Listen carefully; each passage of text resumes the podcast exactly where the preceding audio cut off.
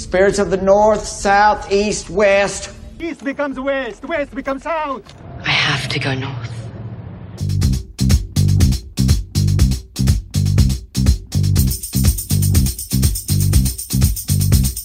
Love is in the air, everywhere I look around.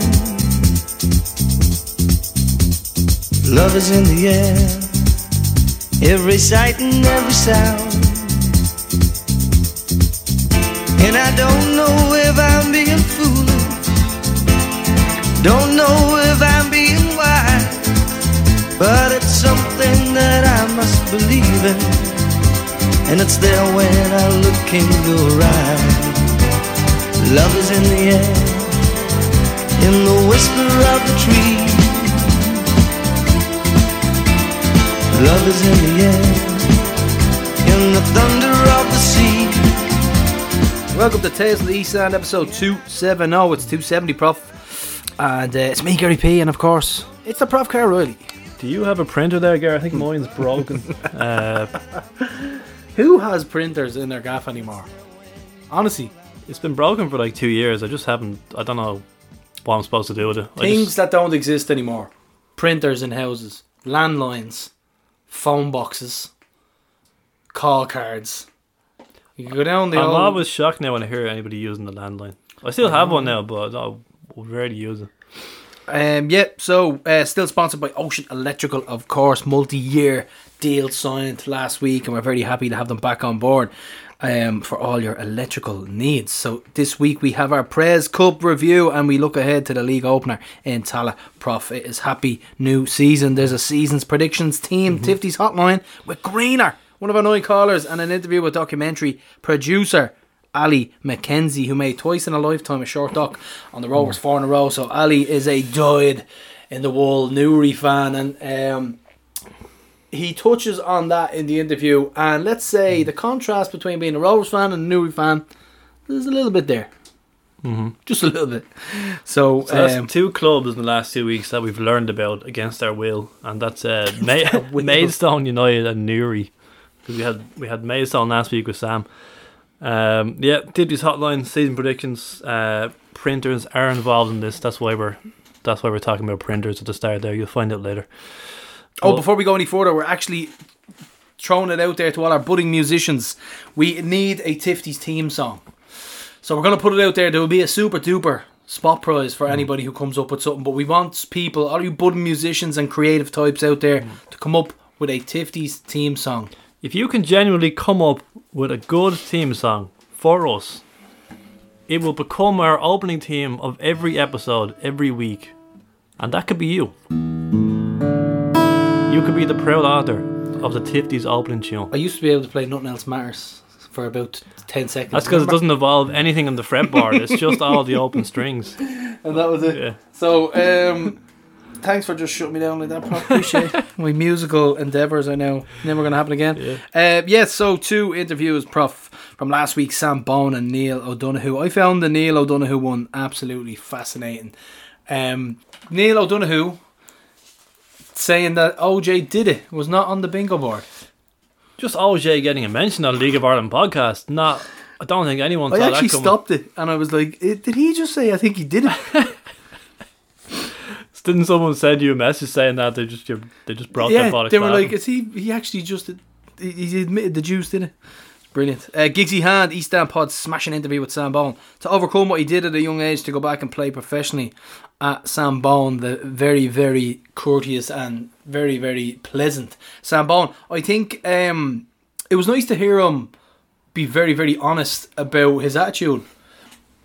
Between 18 and 20 years of age, saying that he was a bit of a Charlie and that he had to learn from it. I found that very refreshing. Yeah, it is rare sort of footballers admit that they... Well, no, I have heard it. I've heard maybe older players, like in their 40s, 50s, look back and think, I was probably immature, but he's only 25 and he's already talking about how he was a Charlie at 18.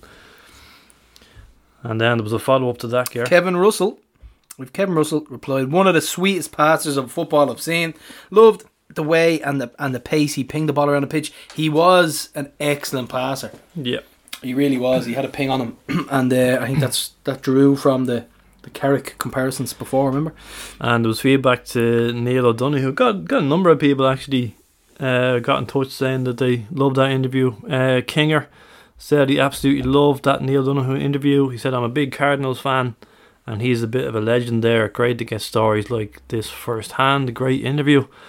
And Ryan McDyer as well. He thought that interview was fantastic. So yeah, we'll recommend that one if you haven't heard last week's show. It's just so left field. It's just brilliant. It really was. It was so random. Now, we weren't the first to have him on. He's done the rounds with this story. He's been on BBC, Guardian, 42, Irish Times. So, but I don't think it's been broken in the League of Ireland circles. Maybe not. The 24 podcasts that exist within the LOI circles. Well, yeah, some people weren't aware of the story.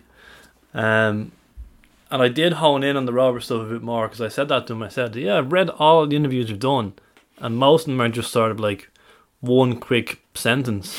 Oh, he played for Robbers in the 70s. But I was like, no, I want no more than that. Yep. So, Prof Tipty's hotline this week. This is one of the ones I enjoyed most in a long, long time. I love predictions. I was saying to you in the car over. I love predictions. I love thought-provoking discussions where everyone will be opinionated on this because it's got to do with team selections. It's got to do with who's going to score the most goals. Stuff like that is a brilliant, brilliant conversation starter. So we're going to go with the Tifty's hotline. Number one, what did you think of the Tifty's live show at the Civic Theatre in Tala? What was the highlight? And is there anything we can improve upon? And who would you recommend for next year's show who wasn't there? No, then would you recommend next year? Oh, would you recommend next year's show for anyone who wasn't there? So, number two, did you enter last week's table quiz at the Mildred? Have you participated in previous years? And which players and staff were helpful or not so helpful to your team's points tally? We'll be answering these as we go along. I had Leon Pauls in the second half because we were playerless in the first half. And as I said in last week's show, yeah, you helped us with a couple of questions. Previous years, I had Sean Kavanagh. I'm actually struggling to remember who else I had. I actually don't. I think I've done three now in person, one online. So, who was the other player I had now? What were the venues before? I actually can't remember having a player at our table. I was always in the Maldron. Always in the Maldron. Yeah, so who else got a bit of flack? Jack got plenty of praise. Plenty of praise. Sure, we knew we could. If you heard the podcast quiz, especially the football quiz. But just even as regards to interaction. Yeah. And sitting at a table with strangers, he was brilliant apparently. So, who else? Bradzer was horrific apparently, absolutely terrible. I think we got the Rovers ones wrong as well. So every time a Rovers question got asked, people would look. The Bradzer would be like, "What is it?" And he'd be like, "Oh, here we go." yeah. I noticed that Buzz kept picking on Bradzer. So he was like Bradzer, do you know this? Yeah. And then when the Robbers questions would come around, I would just write it down straight away. And then Leon would be like, yep, that's why he's here. Yeah. Number three, predict for this season the Rovers' top goal scorer. I've gone Burke, Prof. Who have you gone? Top goal scorer. I'll go with the easy prediction. I'll say Gaffney.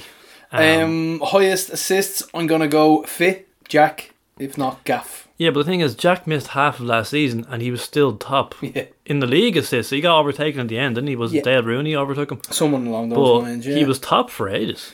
Highest assists. But don't underestimate how many assists Gaffney gets as well with that cross-field ball that he has in his arsenal. So, most yellow cards, crash dummy Clark. I'm going to go with Trevor Clark or Borky. Yeah, we got varied answers to this one. I think people, it was like Burke, Gary O'Neill, Trevor Clark. I will say Gary O'Neill. Gary O'Neill? Yeah. What would your Stand 11 be versus Dundalk? We'll do that at the end of the show. What will you be trying out? Will you be trying out the new North Stand for the game this season? Me and the Prof took it in for the Prez Cup and it is very impressive. We'll talk about that in a moment in our game review. Yeah, very impressive. I love the view, but yeah. No, I'm not saying I'm going to stay there because I'm happy to where I am in the main stand, but it was just a cracking view, just a try over the first game. What's your favourite memory of an opening day game? I think I can't look past Tala Stadium, the first game against Sligo. Oh, are you going to do this as well? I can't think about it. Okay, you go ahead. I'll come back to this later. I think I'm trying to think of opening games. I'm trying to think of the away ones as well, where we had a big crowd, you know. But other than that, it's the most memorable for me. Anyone who's listening to this who's about to send us a text about this, hold off. I'll address this at the end of the hotlines. Opening day memory, hard to do pass for me, Greener and Dalymount. I really loved Waterford as well though. I missed that one, didn't I? I wasn't at that one. I only went to Waterford recently. Ethan Boyle / Oakey, late winner. Just the whole trip from start to finish was one of my favourites ever, and to score last minute winner was cool. So I love that one. Like in previous years, like Crotty, Fenton, I can't think of a great, like 2015 against Pats, probably the worst game of football I've ever seen in my life. No, that's not true. Away to Malahide, that's the worst game of football I've ever seen in my life. Yes, Jesus, yeah. 2012 Drogheda, yeah. No, not really stand out from the bad years, let's say.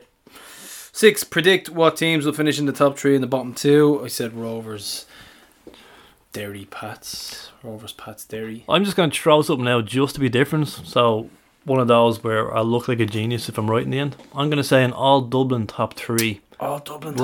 Rovers, Pats, Shells. Shells surprise package. I was thinking about it on the way over. Yep. I was thinking about it on the way over with the squad that they have. I think the last two, I think Sligo possibly could be there. I'm getting Sligo vibes off them. Do you know the way Sligo gradually improved each season? Yeah. They were like 4th, 3rd, 2nd, and they won a League Cup and a Cup. I think Shells might be on that trajectory. It very much could be, yeah. Good gaffer. Well, assistant gaffer. Who will be the surprise package? I think maybe Drogheda. Maybe Drogheda. They've improved well. They haven't lost many. And they're gone full time, possibly now, maybe. The heart says Galway, but I don't actually know how good Galway are. They just won a first division. But promoted teams, I know some have done terribly, like Longford, and some have just gone back down immediately. But if you look back over the last 10-15 years, a lot of the promoted teams have established themselves mid-table straight away in the first season. So I don't think Galway will be relegated. Whether there be a surprise package or not. Yeah, Drogheda, you're tipping Drogheda. Which manager will win the sack race? This has been the topic of debate. It's more so pressure-wise as well. I think it's up there between the two clubs that have probably struggled to bolster their squad, which is going to be Sligo and Bowes. Yeah, well, the bottom two, did you predict your bottom two there? I went with bottom two, I went Sligo, and I think overall, I put this down somewhere in the chat, I think Dundalk, I said, might be around there, possibly. I think Sligo and Waterford I went. So in terms of the sack race, I think a few people are saying Russell or Sligo. I think the only way it wouldn't be Russell or Sligo is if a big club have a horrendous start, like a Dundalk or a Bowes, and O'Donnell and Devine are in trouble, then they would win the sack race. Will you be watching the Super Bowl on Sunday, and what's your favourite sport to watch other than football? I watched the Super Bowl. I think it's a brilliant sport, and I'm more of a, if I was watching other sports, you're a nerd according to Ed Sol now. Yeah, I leave that to the nerds. It's more so I like the playoffs, and the more important, like NBA is amazing when you get to the playoffs, Super Bowl, NFL, glory hunter stuff. Like I watch anything like that. Other than that, it's just football, because there's enough football in the world to keep you happy. Like there's so many good leagues out there and so much good coverage, but yeah, I think if I was to shit all over another sport, I think rugby. It has to be rugby for Tommy Tormey and Bill Rugger and Bill Gleeson alone. I think it's time to kind of shit all over the rugby fan base.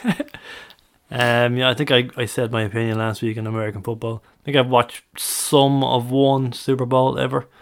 Other sports I'm a bit weird in that I don't watch other sports a whole lot. I've had spells where I watched UFC regularly for years. I had spells where I watched tennis regularly for years. In terms of another sport that I could sit down and watch, it would probably be darts. Darts, absolutely, yeah. Actually, we'd sit down, the whole family would watch the darts. What is pissing you off lately? Can be football or non-football. Maya answered this one. She said the blue card. She thinks it's stupid. That got a couple of mentions, yeah. And when your Lego falls off the table. Which happened, and all you can hear is, Do you know what? I'm going to back her up on that. Same problem for me. When the Lego falls, that is just pissing me off lately. I'm going to say barmen putting Guinness in a different glass and actually having the nerve to give it to you. Slow service in pubs is one that is, what's our phrase? Grinding my gears. And it can be remedied. Like if you could see that, it can be better. Yeah, definitely agree with that. I think football-wise, this whole sin bin thing is insane. The fact that they're even talking about it being introduced is hilarious. You've heard my bias towards other sports, but do we need to borrow from other sports? It's football. It's been fine for over 100 years. Do we need to have sin bins? Leave it. It's done. Yeah, so what's pissing me off again, Prof? I think right-wing Twitter trolls, anonymous ones as well. That's frustrating me. Yeah, I think we know why you're bringing that up. Yeah, there was a bit of a kerfuffle, you could say. Yeah, I think little things like that. The Lego one was a good show from not just trolls, but trolls from other countries, manufactured trolls. Yeah. Not even actual. It's not even Irish people in their keyboard warriors at home. It's not even real. It's like jackasses from America. I think it's AI. I think it could be AI. Like, you don't underestimate AI. It's taken over. I was trying to explain to Moya about the AI situation with James Lowe. Didn't James Lowe get a song written for us or a giraffe? What was the giraffe thing? Wasn't it Jeffrey the giraffe? I was trying to explain it to Moya, and she was like, "So robots can think now?" And I was like, "Yeah." She's like, "So they can take over?" I was like, "Well, maybe not so much." She goes, "But they can think. That means they can have their own thoughts." And I was like, "Oh shit!" It takes a 9-year-old to break it down for me. Maya would have shut down Skynet straight away. She'd have been having none of that. Right, so Valentine's Day section. What is the most romantic thing you've ever done, or ever done for you? I shall not reveal my secrets on air, Prof. Flowers? I'm quite the romantic. Chivalry is not dead at Tivties, let's just say. Chivalry is not dead, Prof. But, yeah, in general, out of our 9 callers of the hotline, the vast majority, absolute cowards. Most of them skip this question, or they're just not romantic. So, yeah, wouldn't even answer the question, Ger. Shocking stuff. Loveless on the Tivties hotline. Yeah, cowards, Prof. So, but why? Why are they cowards? Prof, why are they cowards? What's the most romantic thing you have done? Oh, I'm not telling you. No one wants to say it. They're afraid of love. If anyone wants to ask me in person, I will tell you. Just not saying it over the show. Next year's Tifty's live show. Does it involve the Prof in wearing January a silky negligee? Ask me in January. That's only weekends. What's that bit in Father Ted where he has a picture of himself? One of the priests, he's showing someone photos of him and he's in like lingerie or something. I can't remember. I'm probably getting it wrong. So Ed Saul's go-to karaoke song is "Love Is in the Air" at any time of the year. What is yours? And you had to get up on stage for now. Any Rover song is great for me. I'll do "Love Is in the Air," same as Ed, pretty much. Mm-hmm. But I love how excited Ed gets when he has to read this out. He's like, "I love this question." He was so happy when I sent him the questions. It was like, yes, a question in honour of Ed Sol. Yeah, I was expecting him to just belt out a couple of songs. Ooh, I actually didn't prepare this question because I might have 2 or 3. So let me think about this one. Mm. I think mostly Rovers ones and feel good songs, you know. Mm-hmm. Yes, so Prof, here's part 1. Our first 5 callers: we've Aaron Green, Jimbo Lawless, Sean Condren, Jay Godwin, and the famous Phelan Warren. Hotline. Hey, Carl and Gary, it's Aaron Green here. I was just wondering what took you so long to ask me to come on the hotline. But here we'll have a conversation about that in due course. Only messing, lads. Hope you're keeping well. What did I think of the Tifties live show at the Civic Theatre in Tala? Well, I was on it, so it's a bit of a strange one for me answering. But in terms of the first half, because I sat at the back with Philip Maguire, I thought it was brilliant. Even sitting at the back, just visual aspect of it was brilliant. The screen, the flags, the lighting, everything. Questions, the interaction, the stories. Absolutely fantastic. And I think he's done a hell of a job, lads, and you deserve all the credit. What was the highlight, in your opinion? For me, it was Aussie Nate. Brilliant when he got up and he was afraid to say what he said about me and Bran, which is brilliant. And I think he apologised about 100 times at the end of the show, but no, that was really funny, so it was a good laugh. Is there anything we could improve on? I don't think it's good, lads, to be quite honest. No, I don't think so. Would I recommend it? Would I recommend next year to anyone who wasn't there? 100% I would. I'll be there and support you. I didn't realise the amount of preparation that went into it, to be quite honest. Me and John were the two guests. I think I showed up about 6 or half 6 because I was playing our first pre-season game, and it actually blew me away. The amount of efforts, of course, that went into it, but we just had to show up and you just had to do everything. So as I say, all the credit goes to you guys and everyone else who played a part in that. Was it at last week's quiz in the Maldron? Yeah, all the players were there, of course. My team's name was Abo Verde for the Aberley and Pico with Cape Verde. Our team finished, I think, joint fourth, and there was 4 lads on my team, all sound lads. Actually had a good laugh at them. Went up and actually got them the food. They sat down. I actually went up and got them the finger food. So, and did I contribute? Yeah, I definitely did. I think I was one of the only 2 people in the room to get the darts question right, and I think Jack Bourne's still going mad about that. So, question 3: which Rovers player will be shown the most yellow cards this season? That will be Trevor Clark, 100%, 100%. And predict who will be a surprise package in the league this season. Of course, I'm not going to answer that one. Will your friends or family be trying out the new North Stand for a game this season? Well, my son and daughter will be in the South Stand because they love the South Stand, and my wife and my youngest daughter will be in the Main Stand, so I can't see them unless my youngest daughter wants to, but I don't think she would. She's too young for it. What is your favourite memory of an opening day game? 2020, lads. The game in Dalymount, not only because I scored in it, but just to win there, opening day, the conditions, brilliant, absolutely brilliant. And I think all the fans went home happy on a horrible day, so that's always nice. Will you be watching the Super Bowl on Sunday, and what is your favourite sport to watch other than football? I will be watching the Super Bowl. I'm a big American football fan. I'm a Philadelphia Eagles fan. I'll give you a prediction for the Super Bowl. I'm going to go the Chiefs will beat the 49ers 24-23. So there you have it. And lads, you can tell that it's not, I haven't said this on the Tuesday now.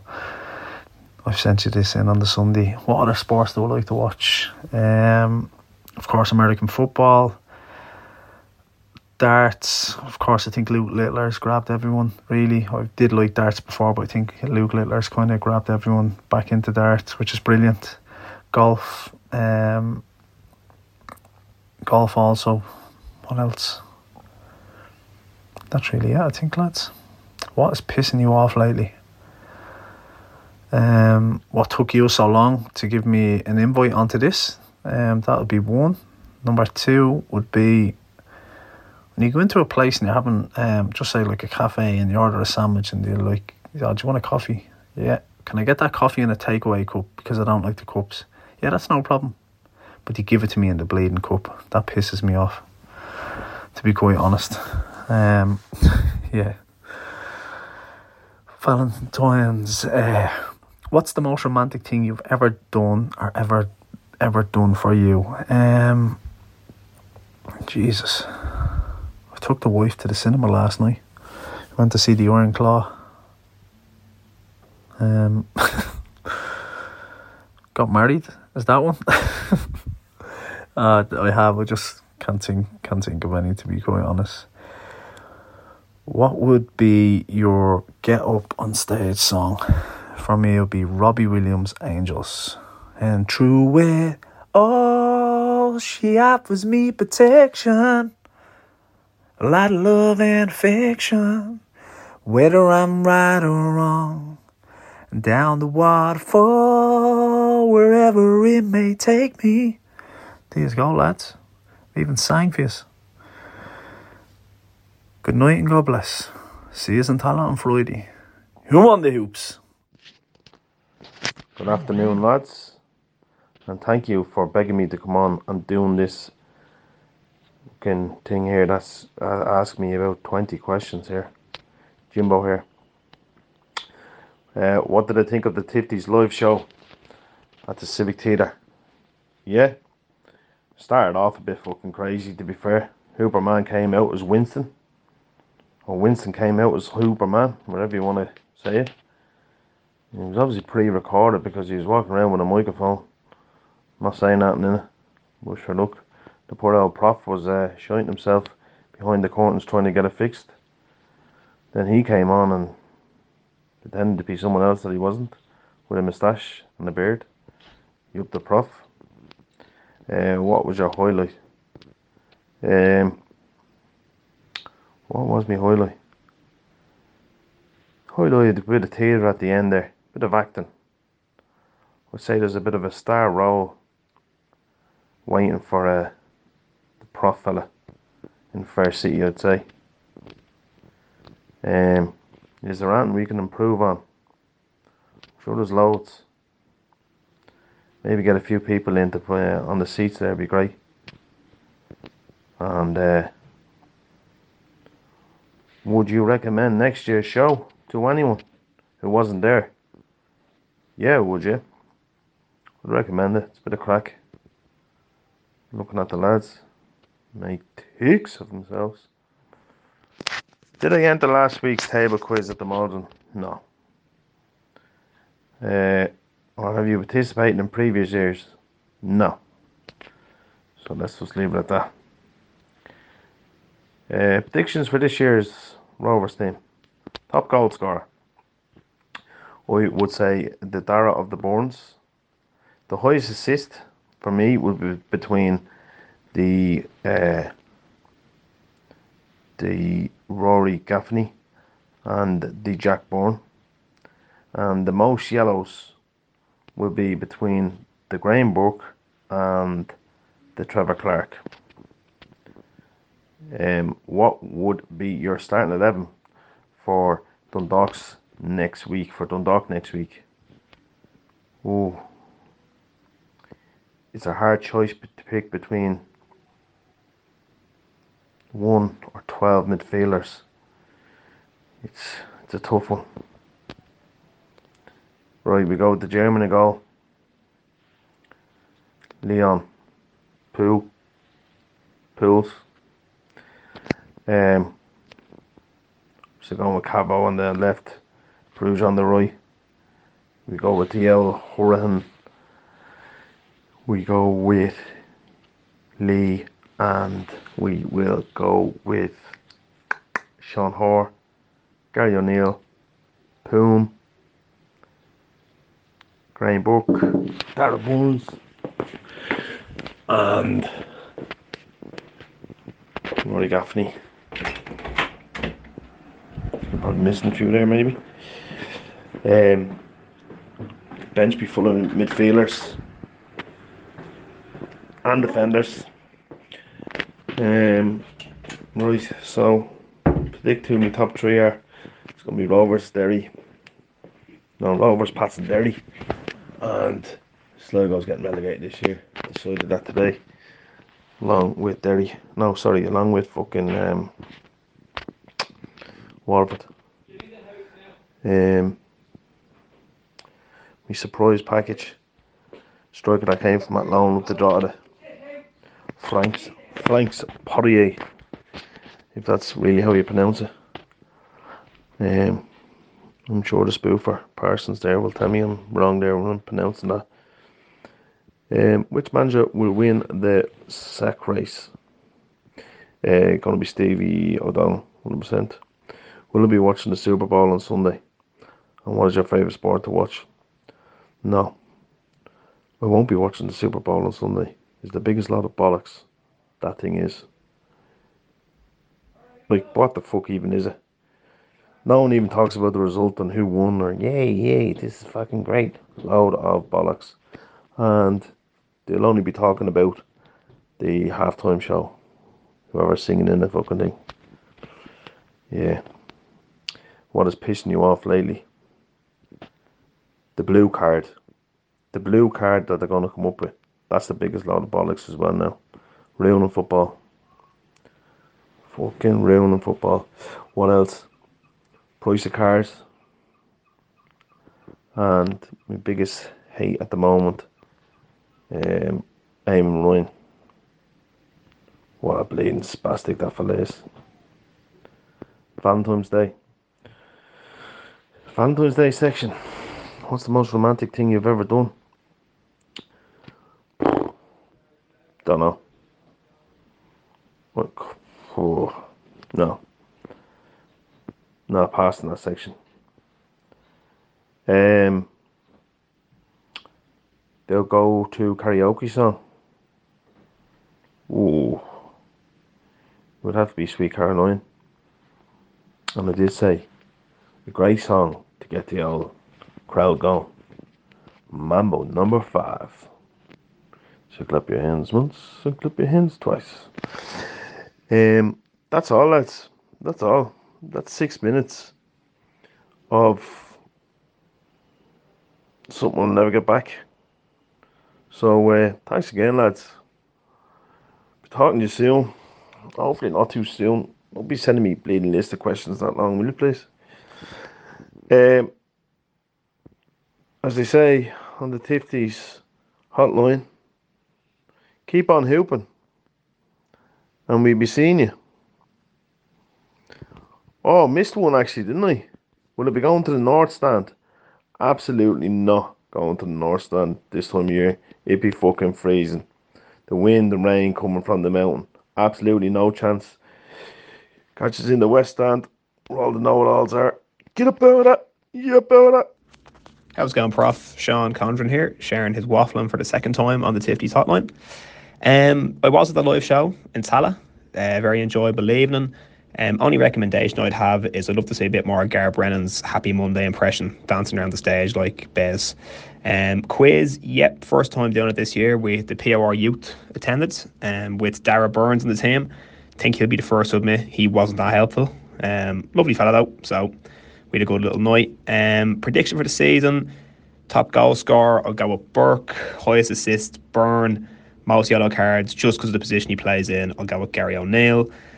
Start 11 for next week, I'm going to base it on the assumption that only players that were involved in the President's Cup are available. So I'll go with Poles, Cleary, Hoare, Grace, Clark, Ferrugia, O'Neill, Pilm, Noonan, who I don't think he can drop, despite it only being a friendly last week. He did play quite well, so I keep him in there.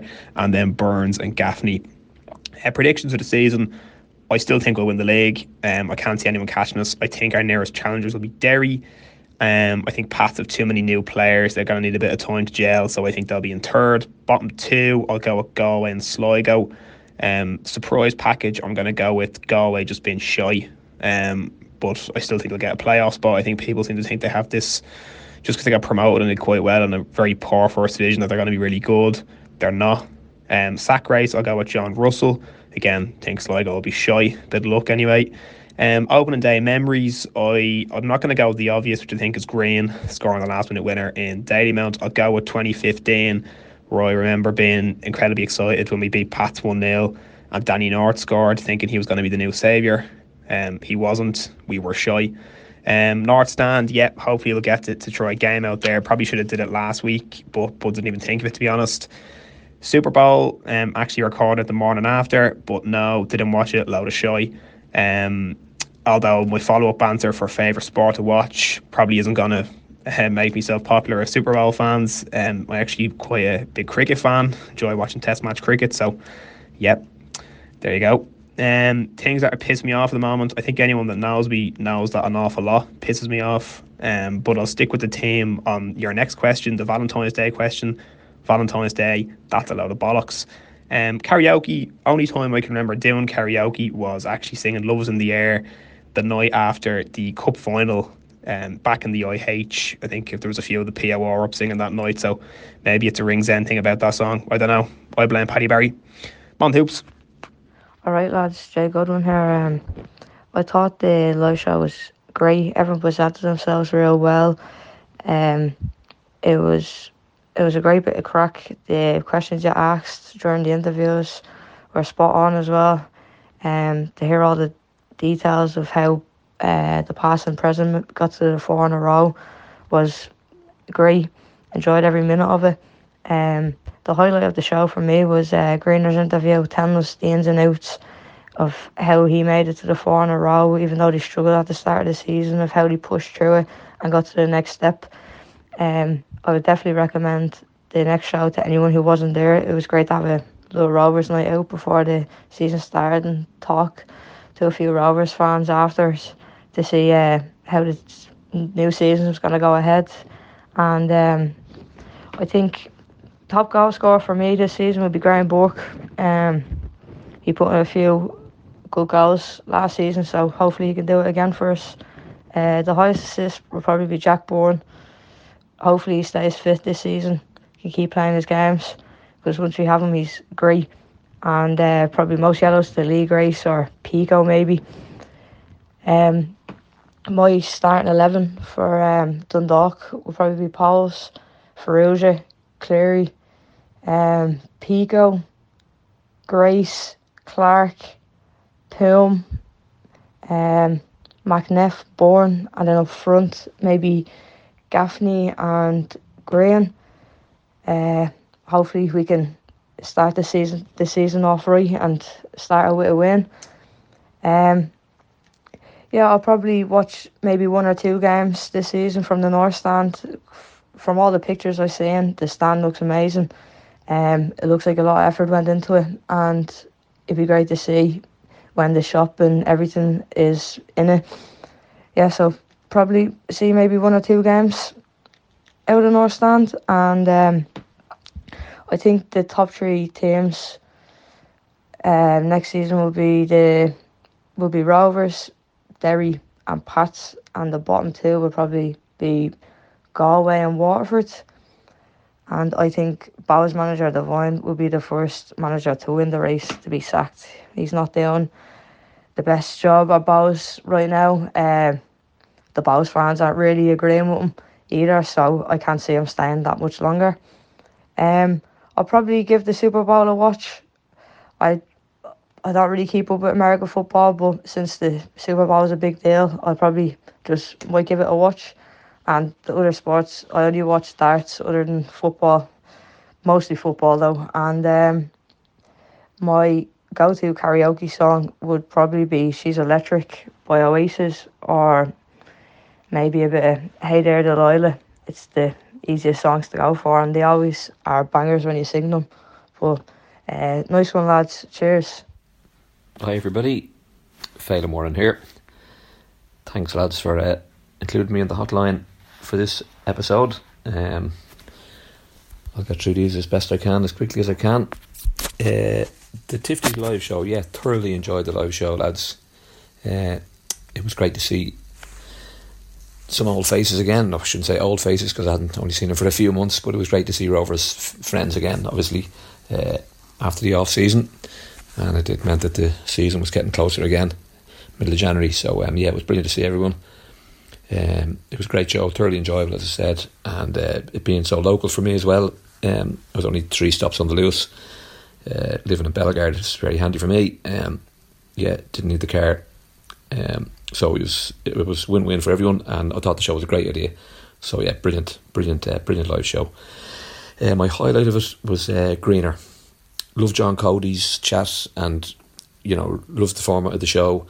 But listening to Greener, as we listened to him before in the episode he appeared on the podcast, he's just gives such a brilliant insight into this era of success, his own career, his second time around. Real eye opener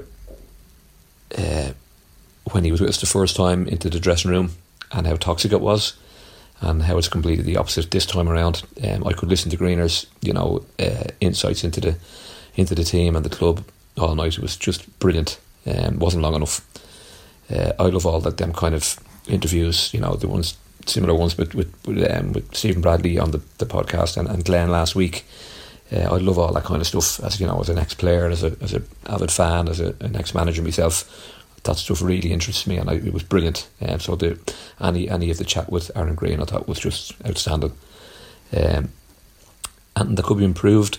I thought the finale, while it was a good idea, and I was singing along, you know, the Mr. Sheen song, which was funny, I thought it maybe put Greener in a slightly awkward position.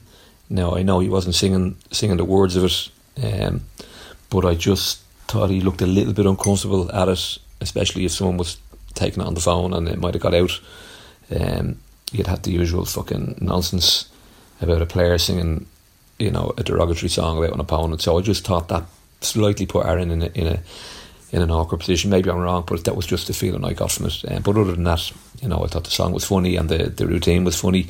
It was really good. But I just thought that was a little bit awkward for Aaron. And would I recommend it for next year? Absolutely, definitely would recommend it to anyone who wasn't there. The quiz, I wasn't able to go to the recent quiz for health reasons, which are getting better, thank God. I'd love to have gone, and it looked like a great night, especially the discussion between Martin and Jack. I heard about that. It sounded hilarious. I hope to go in the future. The only one I was at previously was during COVID, when there was an online quiz, and it was a pain in the hoop. But fucking COVID was a pain in the hoop for everyone. But yeah, I hope to attend future ones, lads. Yeah, top scorer forecast. I think Berkey again will do his stuff. I think Johnny Kenny might run him closer this year. I think as well. I think we'll see a lot more of Johnny this year, but I think it'll be Berkey. Assists, once he stays fit, be known to touch Jack for assists. He'd be head and shoulders above anyone. Yellow cards, I was going to say Berkey, but I think Berkey's discipline has really improved over the last few years. I think Trevor has a likelihood of many bookings given his committed swashbuckling style. And he's not called Crash Dummy for nothing by his teammates. So yeah, Trevor for me. Starting 11 for Dundalk game, obviously if everyone's 100% fit, Leon in goal, clearly Pico and Grace back three, Ferrugia and Trevor wing backs, Gary O'Neill, Aaron Mack in the middle of the midfield, and Jack, Berkey and Gaffney. I think that's a fucking awesome 11 if they're all fit and ready to go. The North Stand, I probably won't take in a game given what I do on match days at home in the West Stand in my audio descriptive commentary gig with the visually impaired fans. But if there was a night that none of them were attending, I might look to give it a go. All right, it looks fantastic, and I hope to get there at some stage, but unlikely. My opening day game, favourite game. It's been so many down the years, and I'm as old enough to remember Milltown as you know. I think Bowes 2020, even though I wasn't there, I was looking forward to seeing it on the telly, and then of course RTE pulled the plug on it because of the weather, and I listened to the game on the radio, and I was fucking jumping around my kitchen when Greener scored. So probably that one. Top three, Rovers, Pats and Derry. Can't see that changing. Bottom two, Waterford and Bowes, just because I hope they finish in the bottom two. Surprise package, I think Shells, if Duff takes the shackles off that team, I think they could go well if the negativity is abates a bit. Sack race, Stephen O'Donnell. I think his ridiculous style of management in the dugout will catch up with him. I think players lose respect for that kind of nonsense. So Stephen O'Donnell for me. Super Bowl, zero interest, none at all. My other sport that I would like to watch is Australian Rugby League. Curiously enough, when my brother lived in Queensland for all those years and I was out there, I got into Australian Rugby League, especially the State of Origin, Queensland versus New South Wales series. They played three matches against each other, so I love Australian Rugby League. What's pissing me off? VAR. End of. Thank God it's not coming in to League of Ireland. Fucking hate VAR. It really pisses me off. Valentine's Day. Most romantic thing I did was probably one of the most stupid things I probably did as well was giving my ex an engagement ring. hindsight, eh? For me, romantic things done for me, probably a payback for giving her the engagement ring all those years ago. Keep it clean. And my karaoke song, I loved Len Campbell, so Rhinestone Cowboy usually is my go-to song if I'm at a karaoke. Alright folks, keep on hooping. Good luck for the season. See you soon. So, Greener, I am definitely getting this fella up at our next little outing for an Angels airing. Very good. Good voice. He has a voice, yeah. I think there was one musical number in our live show, the Civic Theatre, this year. There might be a few next year, so we could use his singing ability. Absolutely. He says he's going to be there. Jimbo Lawless. This man keeps me honest every day of the week. He's the most negative person I've ever met in my life, and I think he just does it to annoy me. Do you know what I mean? Like, I'd say, how do you think the show was? Goes shy. Absolutely shy. What was he doing with that stuff on his face? Who was he dressed as? What were you doing? What was that? And I was just like, oh my God. He just beats me into submission.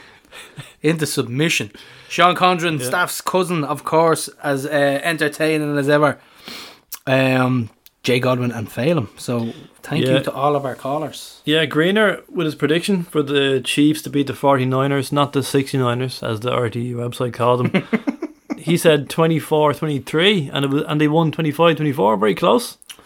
I'm a bit Sean Condren, cricket enthusiast. Cricket is a good sport. Former cricket umpire. We're still looking at a Tifty's Day Out in Malahide. We're definitely going to look into that because it's a bit of crack. As Aussie Nate says, just fucking drinking in the sun all day. Which it probably isn't the case in Malahide. It is in Australia. But just you mentioned Aussie Nate now just makes you think back to the live show.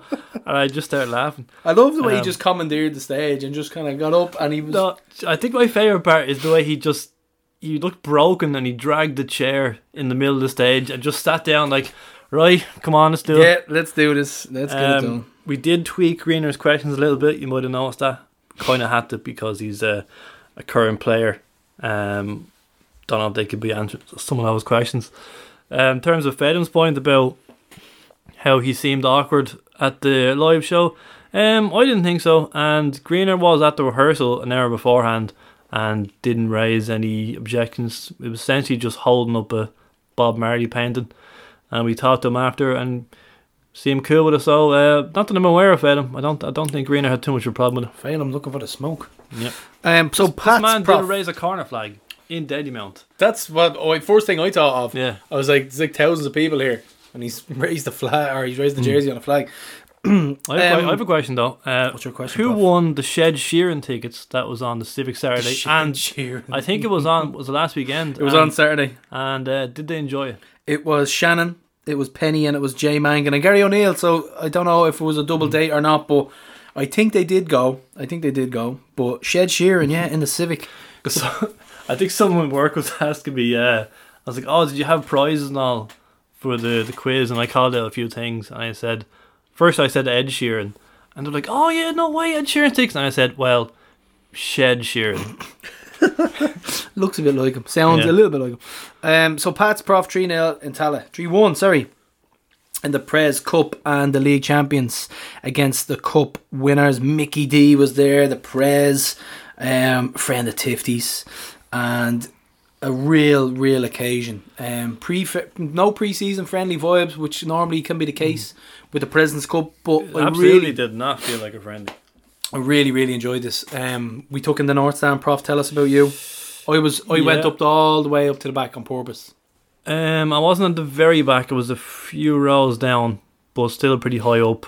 And the view is tremendous. I took a photograph, and I love Barney in the chat. Like I put in a picture from my viewpoint. I think you put one in. I think Gareth, Brandon, Nate were in there as well. All the photos were unbelievable. So the lads just threw in photos, and Barney just went back later on and just quoted all of them and was just like, wow, beautiful. And Barney at one stage just goes, I can't believe that's their stadium. Like the aerial one where it shows the Four Stand, the drone, I think it was at night time. It's like, I can't believe that's their stadium. It was class. It was even the climbing of the steps felt kind of steep, cool, isn't it? Yeah. You're going up and you're like, oh, shouldn't be this high. I felt like I was in Europe, like AIK Sweden or something, just like absolutely loved it. We have a proper four-sided stadium. It's just like it's nearly the size of Bournemouth. It's pretty much the size of Bournemouth. Give or take, yeah. Maybe 1,000 or 1,500. We were there. There was quite the smorgasbord of hoops. We had the Borough Boys were there, Bill Gleeson, the McConvilles, we Ozzie Nate, Deco, Gar Brennan. Real smorgasbord of personalities. Is this your new buzzword now? I got attacked in the North Stand because Clark for the third goal dragged it out left, and I goes, "Oh, wrong fucking way, Clark!" And then he buried it. Proceeded to be attacked by half the stand. Wrong way, Clark, as he has now been christened. Only 500 people in there because it was something of a soft launch of the North Stand. It was a trial run basically, so things are looking a bit bare in behind the stadium. Like, we're still lots of things to be done there. Like, the program setter came in.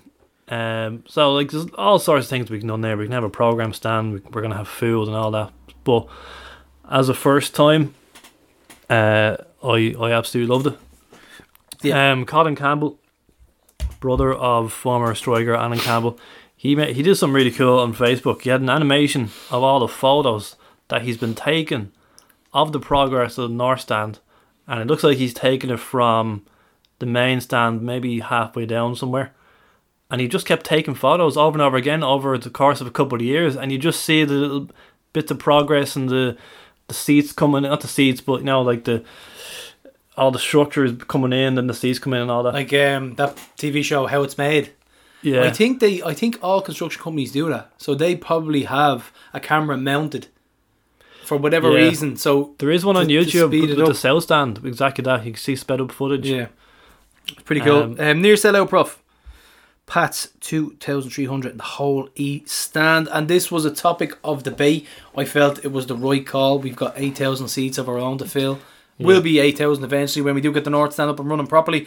But just back on the North Stand as well, how cool was the walk up to it? The winding stairs that goes up. That's what I'm saying. Even the walk felt cool. And then you go up and you have the mezzanines that are going to sell whatever it is eventually. It's just, the whole thing was brilliant. And like I said, I think it was a good thing to give Pats 2,300 because it is a final, and I know it was our stadium, but it makes an example of what is potentially could happen with better infrastructure that exists within the league. And allocations were a topic of discussion as well. I think Galway gave Pats are in Galway first away game of the season, 450, and that sold out within minutes. Yeah. So that's the type of thing that you need to kind of really pinpoint and hammer home, is the fact that infrastructure needs to improve. Sligo sold out their 450 for Dalymount. So it's huge. It's not just Bowes this season that we're gonna there's gonna be a rush for tickets. It's gonna be Sligo away, it's gonna be Galway, Derry. There was a tweet that went up there the other day saying that we could only be given 75 to 100 because of the development going on in the away end. Well, that's a whole other ball game. Only 75, but yeah, all our away trips we could be a mad rush to get the tickets. I agree with you on that. No other club is going to bring 2,300. Like, Bowes aren't going to bring that much. Dundalk aren't going to bring anywhere near that on Friday. As an experiment, you'd like to see what would be the case, though, wouldn't you? You'd like to see if they could. Like, if we got given 2,000 tickets in Dalymount, you'd imagine you'd sell it out. You'd like to think you'd sell out the allocation. I'd like to think so. What is Dundalk's allocation on Friday? God. Well, they have to get 10% minimum, so it's going to be minimum 800. 10% minimum, but that doesn't seem to be applying for the Brandywell. No. But that's unconfirmed sources, so we don't really know about that yet. But it's they definitely get minimum 800. Whether they bring 800 or not, Dundalk first game of the season, I'm not sure. So big Pats crowd and big support there. Some only there to abuse Richie Towle apparently. Yeah, even though he wasn't fit. So for essentially a glorified pre-season friendly, an incredible crowd, and brilliant. I just the interest in the league at the moment is, I was only saying that to we've recorded our 80s part 2 there the other day, so we had Jim and Jason in here, and I was like, when we started the show in 2017, I honestly didn't think this was going to happen, where we'd be turning fans away at the gates. I actually did not think that interest levels would rise to that point. I think a lot of clubs have to take credit as well for their own operations and how they've made that a little bit more professional as well, because there's a couple of teams that are kind of that are lagging behind infrastructure and stadium wise, but everybody seems to be able to run their club professionally and get to a certain level. So that's helping out as well, obviously. Yeah, but the clubs can only do so much though, until they're let down by their own outdated infrastructure. There was a big article in the Times there, which we'll read later on. But yeah, in terms of the game, well, first of all, I mentioned James Maloney there a second ago. He said he remembers President's Cup crowds. When he says President's Cups, he means the Leinster FA version, which was league champions versus cup winners, except the two had to be from Leinster. So if neither of them won a trophy, it would just be like the next best Leinster teams. But he remembers crowds of 800 for President's Cups. 800. We now have crowds 10 times what we had in the 80s for Super Cup games. It's crazy, isn't it? And a big shout out as well to the ticket office, who ultimately decided on this, and whoever else involved decided on this cheap option to kind of promote the league and have a decent turnout. I think it all boils down to the cheaper ticket as well, and the good advertisement. So the team anyway, Prof: Poles, Honohan, Hoare, Cleary, Green, Kavanagh, Nugent, Poon, Burns, Ferrugia, Noonan. So I have been having a heated debate with Amo Mack, who's just back from the States. He's still getting used to the Irish way of life. He's still struggling to drive the car on the right side and park and do everything. Gone since 2009, wasn't he? That's a long old stint. Now, you might help with this one, actually. I'm determined that Greener has never started a left wing back under Bradley. Yes. I remember interviewing Bradley. Started, yeah. And he said I was moving the goalpost. Now, Prof, we're going to fall out here. It was in the middle of the season, and I used to do pre-match interviews then, and I got the team sheet, and there was no obvious left wing back on the sheet. And before we started the interview, I said to Brazzer, I said, "Is Greener left wing back?" And he goes, "Oh yeah, well spotted." And I was just like, well, process of elimination. I'm already imagining the phone call now from Amo. Thanks, Prof. Yeah. Kids are crying. No, I remember that. I think it was only maybe once though in that season. Yes, so we have, that was our starting lineup, young Noonan. So we had Honohan, Hoare and Cleary. You got Porns, yeah. So Cavo, Ferrugia, yeah. So interesting to see Honohan play at the centre of defence. Yeah. Well, Grace came on at half time. Big lump of a man, isn't he? Partnered them. You called this, in fairness. You didn't think we would go full strength. No. Pats did go full strength. They had debuts for Pitaluga, their Brazilian goalkeeper on loan, and Keating up front. So they were full strength, but haven't seen Colin Noon's performance. You'll hear the hotline. A lot of people actually have picked him in their 11 against Dundalk on the back of this performance. I think I might exclude myself from the starting 11 this week because it's so tough. We squad numbers, Prof. Number 2 for Honohan, so a very famous jersey. We've had, who was our alumni here? It was Sean Gannon for a while. Sean Gannon, Madden was 2, wasn't he? Madden was actually 17. 17 was Sully. Sully number 2. He probably would have been, yeah. Yeah. So definitely. I mean, are squad numbers an indication of your status in the team? McInniff takes Finners number 8, Burns 21, and Stacey 25. So the first half, Prof. I felt like we were just knocking it around really well. Like we were playing good football. Ferrugia looked very dangerous. Fluent is the word I'd use. In terms of chances, best chance fell to Burns. Actually, really well worked move with Poom and Nugent down the left, set up Burns, but he shot over. Other than that, it was just Sean Kavanagh free kick, which hit it well enough, but was down low, but keeper got behind it. Yeah, I think to kind of sum it up, the first package I saw for highlights was 10 minutes long, and I think the first half was about a minute and a half. So it sums up the first half. It was all in the second half, yeah.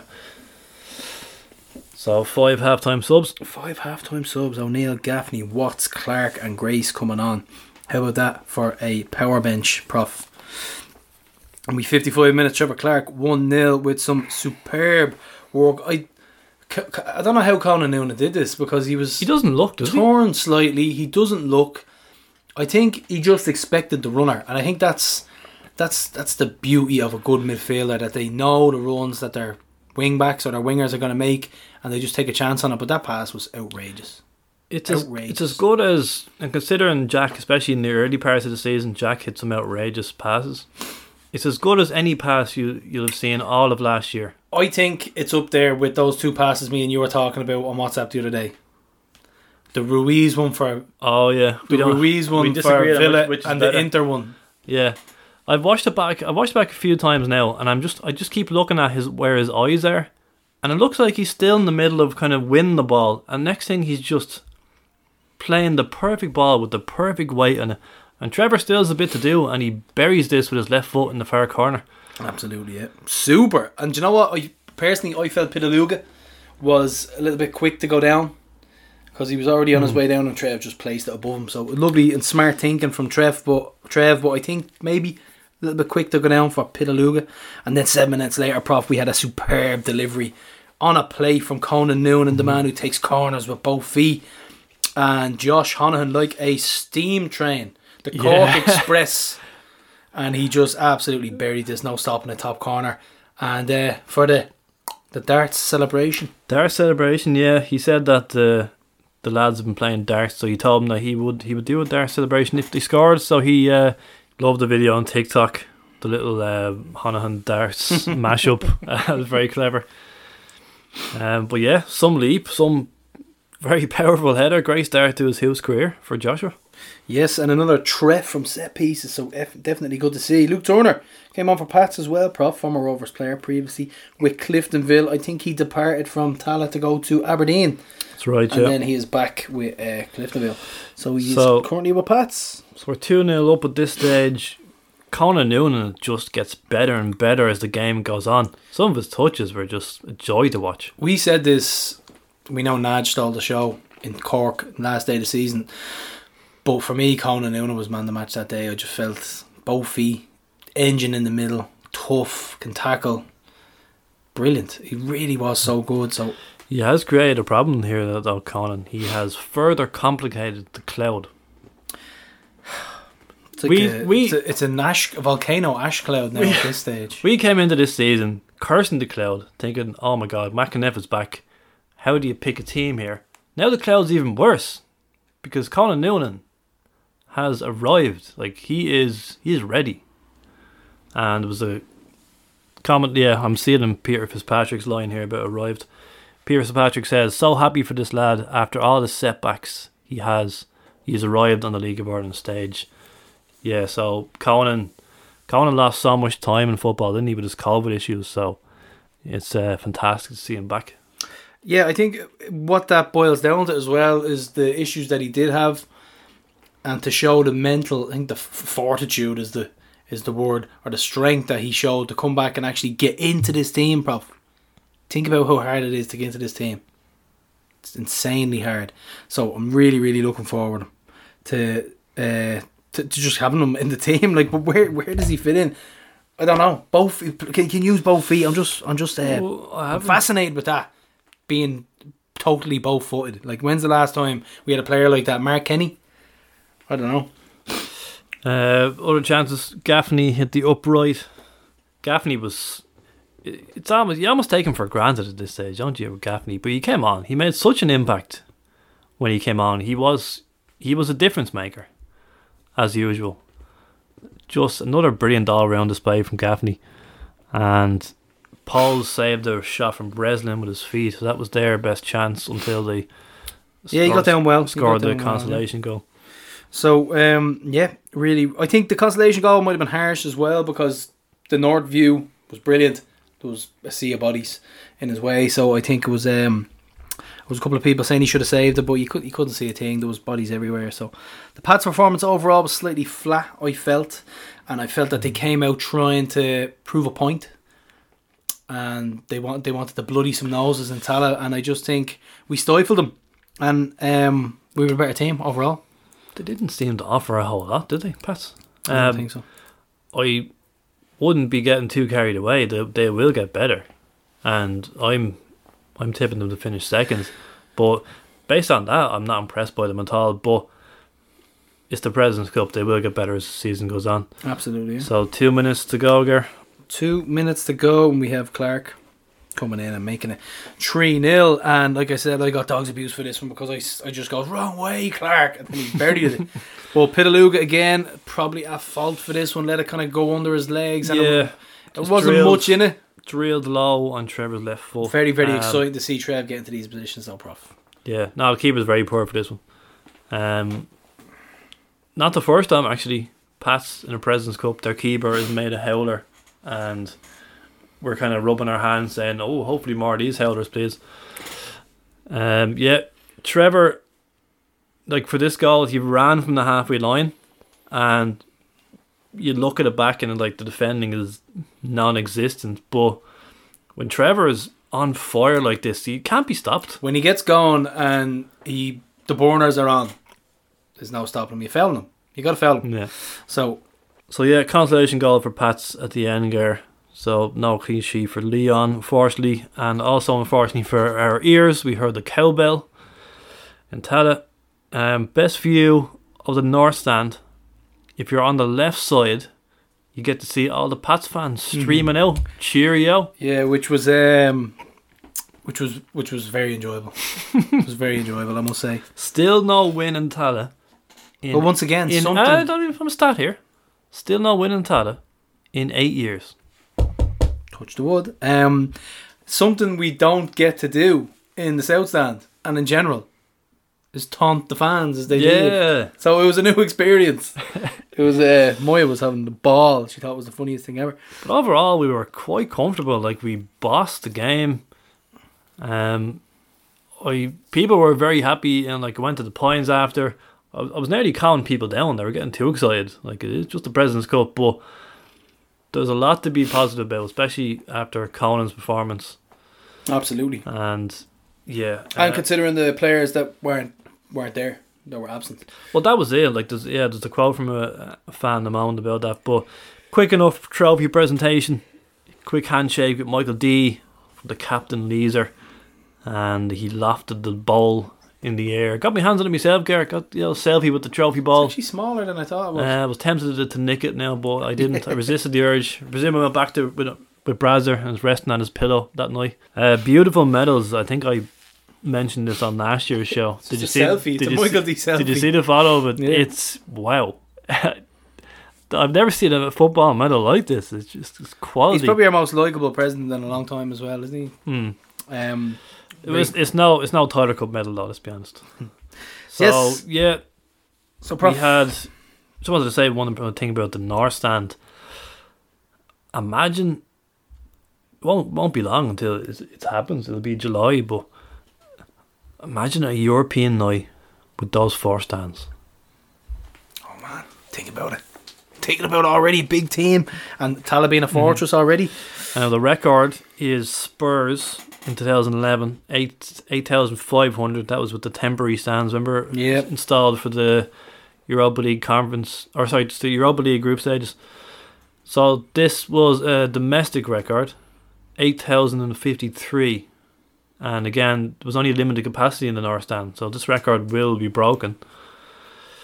So in terms of that Spurs figure, I think it's the UEFA figure, so I'm fairly confident to correct. I know it's a nice even number, so you might be suspicious of that, but that's the one we know of that we need to break now, 8,500 for, yeah. So big one. The fact that we're missing Burke, Burke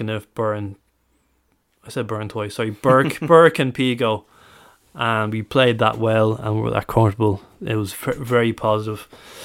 We have Robbie Gaffney. He says, "Thought we ducked the biz last night. Some squad. Here we go, 5 in a row. Michael D is a hoop. He hits Bowes." Alan Kinselet, Prof. Really enjoyable match tonight. I know it's a glorified friendly, but we were class tonight. That with no burn, Pico, McInniff, Kenny, Burke, Antel, Con Noonan was excellent. They pressed with Honohan and Burns too, and the ref was crazy with the yellows for us and took him an age to book a Pats player. Yeah, there was like a spate of yellows, wasn't there? Late on the first half, we got 3, and you were thinking, like, one of their players could have easily been booked for a similar challenge. Also, hold on, we're not giving Conan Noonan enough credit here for a hat-trick of assists. And we had a stat on that, did we? Someone said it, that a Drogheda, I think Jack Bourne v Drogheda is the last one, 5-0 maybe, to get 3 assists in a game. Great stat. But also, I think it was Mark Fitz. Mm-hmm. But I think the most beautiful thing about that was the way Gaffney rolled the defender. So Conan hit a crossfield ball. It was a 50-50 for the time being, but he just kind of stepped back, rolled the defender, totally blocked him legally, and then Clark was on his way. It was just top class. But Prof, the Bradshaw interview. This had the Rovers fans up in arms.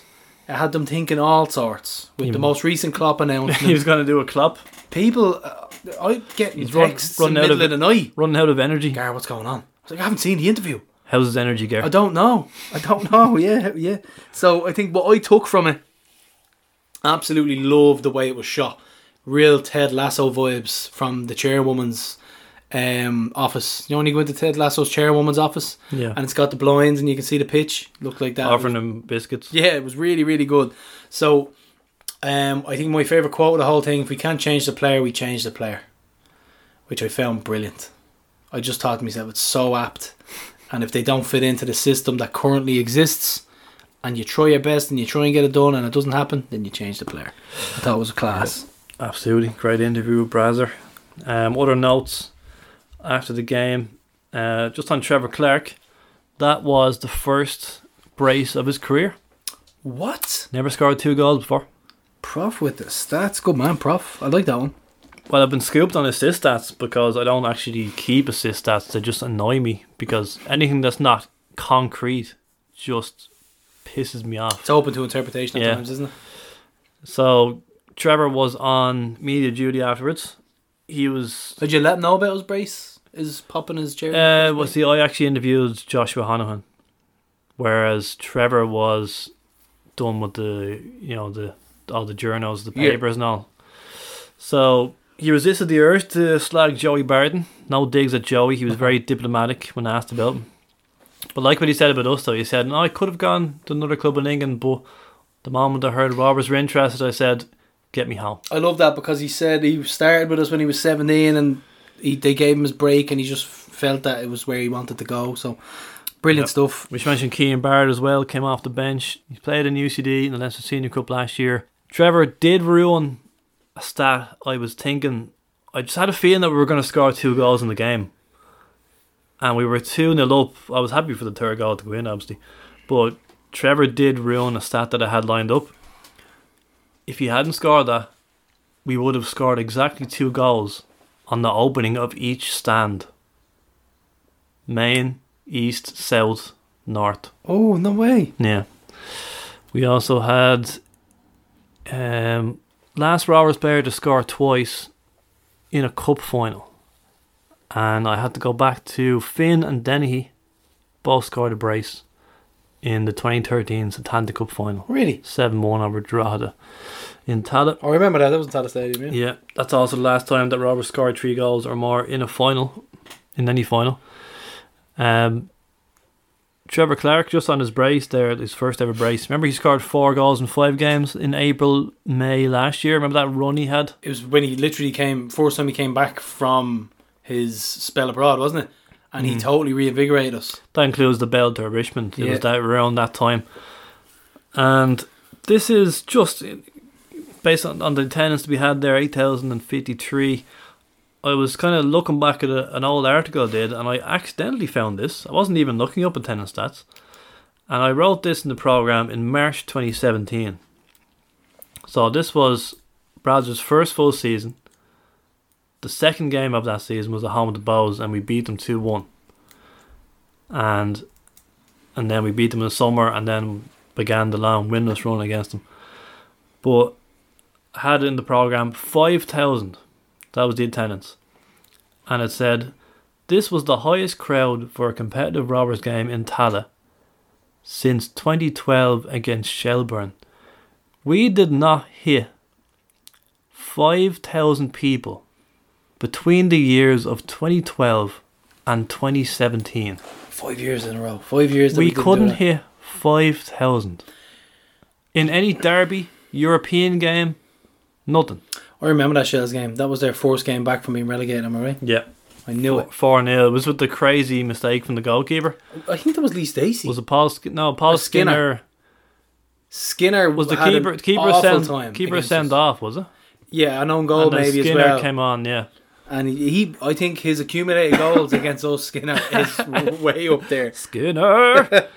Yeah. So, Prov, any more for us, Prov? I'm enjoying this. Oh, that's the end of my stats. Miles Slattery, the kit man. He heard the Glenn Crone interview in the podcast. Remember, he got mentioned about his Irish dancing. Yeah. Did he retort? And he just goes, he stitched me up. And he goes, and you set him up?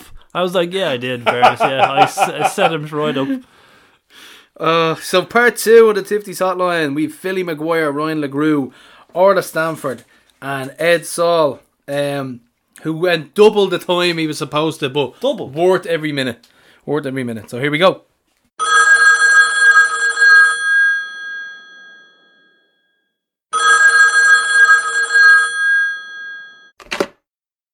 Yellow. How's it going? That's Phil McGuire here. So I thought the live show was quality. You know, you lads stepped it up, taking it to another level there. For that night in the Civic, you know, the award shows and the Provs kind of gatherings are always great, but this was just another spectacle. And I feel for anyone who kind of missed out because it was a night to behold. You know, the highlight, the musical number at the end with Bowes Room is Bare chant was quality, but I think I have to go with Aussie Nate and his surprise appearance. I remember being in the green room before at the interval, and Nate comes up to me in a panicked fashion, saying, "You're stitching me up, aren't you?" So I don't know what you're talking about. And obviously, doing the graphics. He knew I was in the know, so that was great. I think he stand-up comedy is definitely on the table now, Nate, if you want to. And anything you can improve on, probably sack the graphics guy. They were awful. And definitely, yeah, if anyone's thinking about it, if the lads do it again, I definitely recommend it. So, for last week's table quiz, no, I missed out. And unfortunately, my reputation in the quiz field isn't great. By the time it gets to round 7 or 8, sure, the points have already kicked in and everyone's lost interest. So definitely want to get to one now, or Rovers one again in the future, if it happens on next year. So for Rovers season, top goal scorer, I think I have to go with, I'm going to say Berkey. I think Gaffney will be up there, but could potentially start slowing down now towards the kind of back end of the season. So I think Berkey has a point to prove now with a lot of new faces in the team. I think he'll want to step up, and I think he will step up to the challenge. Highest assist, Jack Byrne now, if he can stay fit, and we have him for the season. I think he'd definitely be up there. An outside shout, maybe Farrugia. I think we're looking dangerous now down the wings. We kind of saw there at the President's Cup. So to have to deal with Clark and Farrugia out on the wings, I think that's a exciting prospect for us. So, and yellow cards, probably Trevor Clark. So my starting 11 versus Dundalk, I actually don't know who is and isn't available for that game. As far as I'm going to go with my strongest team anyway for the season, if they're all fit, I'd say Poles and goal.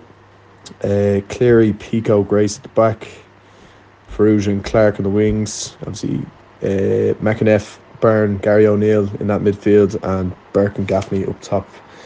I think Johnny Kenny could hopefully kind of revive his kind of Rovers career. I think could be one to watch. Hopefully he is and does prove everyone wrong, but yeah, I was hoping.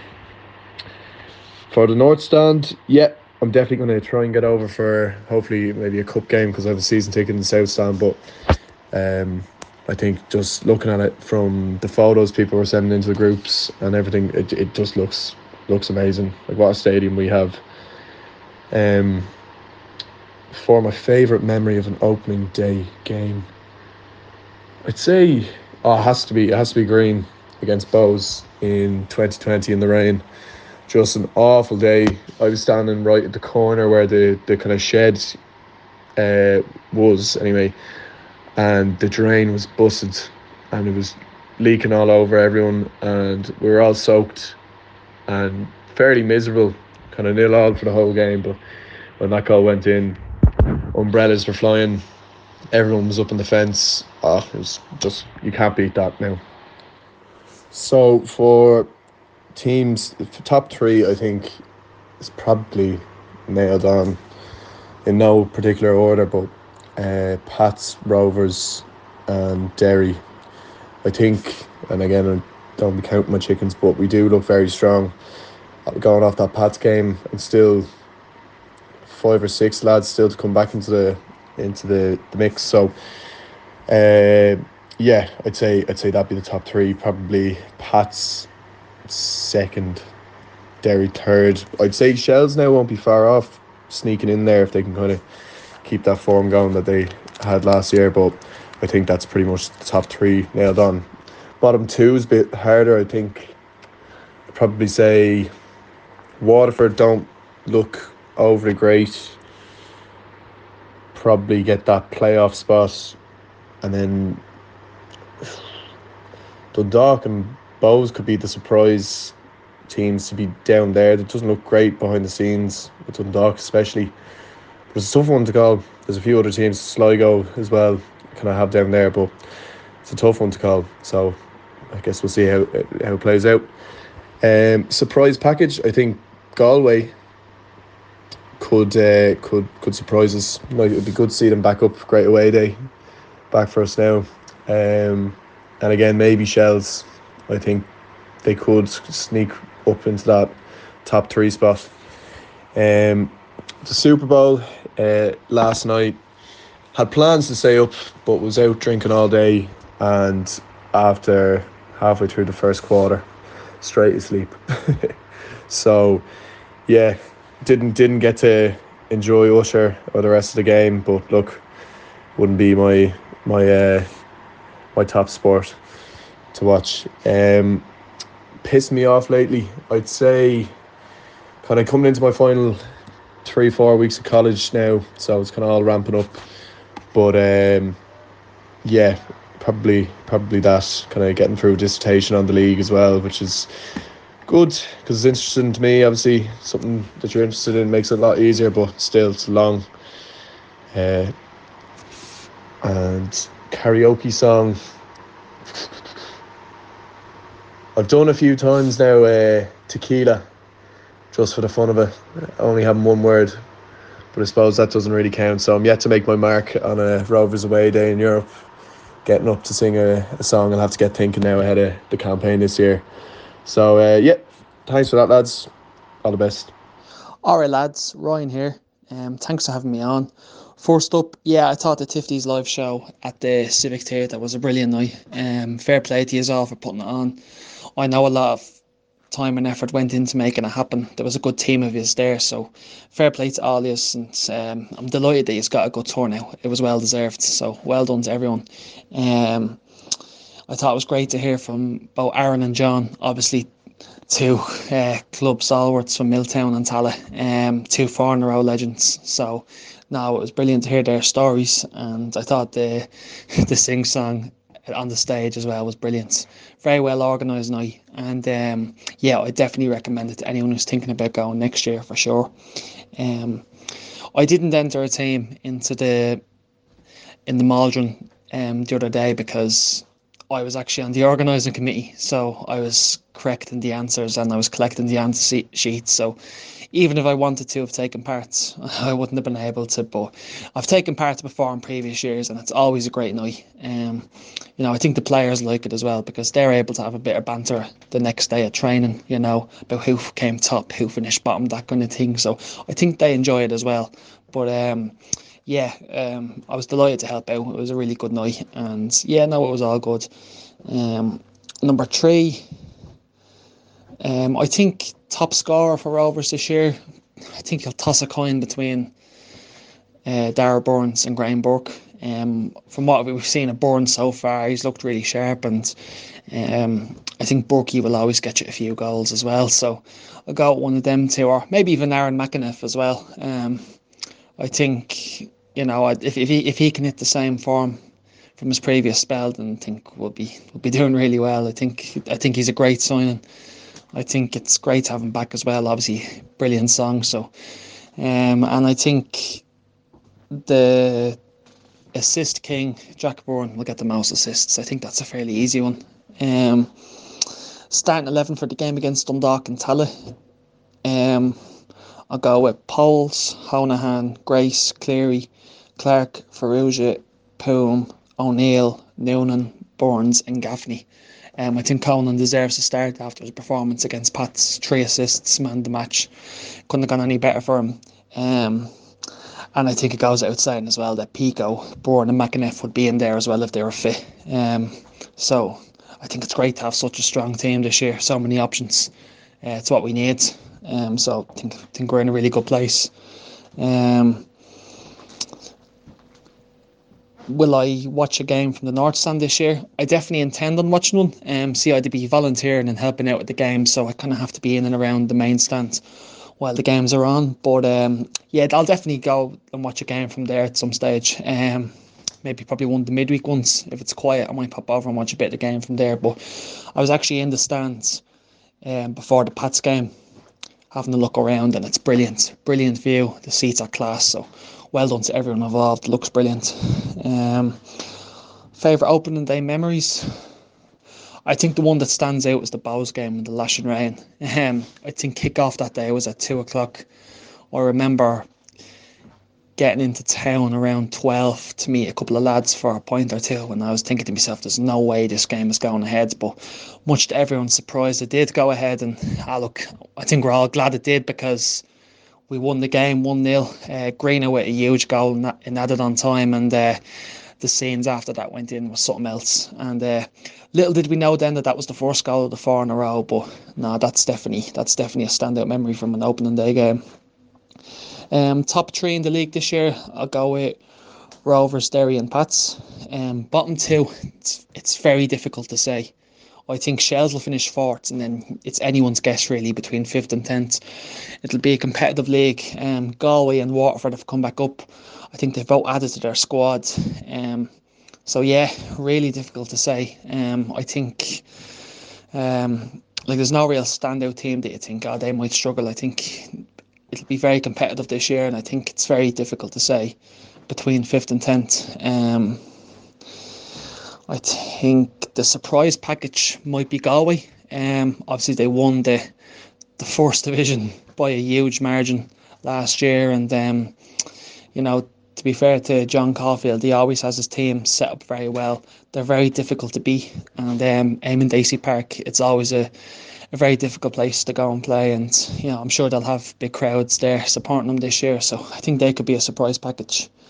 The sack race, the obvious ones that people are saying is it's Russell, O'Donnell and Devine, but again, if one of them teams goes on a run and they push for Europe, things can move pretty quickly in football, so that's another difficult one to call. Will I watch the Super Bowl? No, I don't really have much interest in it, to be honest with you. I know loads who do, and I know loads who will stay up to watch it, but I don't really understand the rules, so there's no point really. I don't really have any other favourite sports other than football, if I'm being honest. I mean, I'd watch any kind of football game that's on, but that's all I'm really interested in when it comes to sport. What's annoying me? It doesn't have to be football related. well, it is football related. I seen some idea that they might bring into football. It's like a blue card where, like, if you're given it, you have to sit off for 10 minutes or something. It's ridiculous, like what they do in the rugby. It's a terrible idea, and hopefully it doesn't happen because, yeah, I don't think anyone likes that. I'll have to skip the Valentine's Day one. And your favourite karaoke? What would be my go-to karaoke song? Again, you'd probably have to pay me to sing in front of people. It's not something I'd like to do, but if you made me, I'd probably go with something like Oasis, like maybe Wonderwall. Yeah, I'll go with that. Yeah, I think that covers everything, lads. Thanks again for having me on, and I'll see yous on Friday. Hey lads, Oriel Stanford, well done on the live show. It was brilliant. Can't recommend it enough for those who didn't make it. I was terrified when they came into the crowd though. Thankfully JC was sitting behind us and he gave us a little heads up that he was the chosen one and to stop panicking. I'm fond of a piss take, so I enjoyed the Bowes trophy cabinet, but it was hard to pick a favourite part. The Civic is a beautiful venue and I'm looking forward to seeing the next show there, but I'd still aim to pack out a Vicar Street freeze one day. I have a soft spot after working there for a while. I wouldn't say I participated in the quiz. I was present and was on the unpuss team with Prof. We eventually got Leon Poles after being left playerless in the first half, but he was super confident and he could read the tiny Excel sheet from the back of the room, so it's good to know our number one has super sight. I won't be at the Dundalk game myself. I'll be watching it on League of Ireland TV in Toronto. We're definitely going to get goals from all over the pitch this season, but I'll go for Berkey for top goal scorer and most yellows, and Jack for highest assists. I don't think Jack or Pico are going to be back for Dundalk, so starting 11 probably not far off the second half of the cup. I'll go with Poles, Grace Hoare, Hoonahan, Ferrugia, O'Neill, Nugent, Burns, Clark, Noonan and Gaff. I'm not tempted to try the North Stand. I'm still trying to adapt to the South Stand after the East Stand. I missed the view from the East Stand still. The stadium looks unreal, but I can't wait to hear it fully rocking and completely sold out. I think the top three will obviously be ourselves, and then I would have said Pats in the off-season would have been in the mix, but I'll go with Shells and Derry. The bottom two, I'd say Drogs and Bowes and Divine will be on the chopping block first. My favourite opening day is the first game in Tala, and my first Rovers game, so it just can't be beaten. And I did think of the first game back after COVID because it was so special, but first match can't be topped. I'm actually in an NFL house, so I have to watch the Super Bowl. A big group of us watch it every year. This year I only watched it till the halftime show because I was in work this morning, but still enjoyed the usual few drinks and some wings to celebrate it. I'll really watch most sports live, but I'm actually going to go to a hockey game while I'm in Canada. I do jiu-jitsu myself, so it would be football and then martial arts would be the next thing I watch the most. I'm not a romantic person, so I usually don't even acknowledge the day.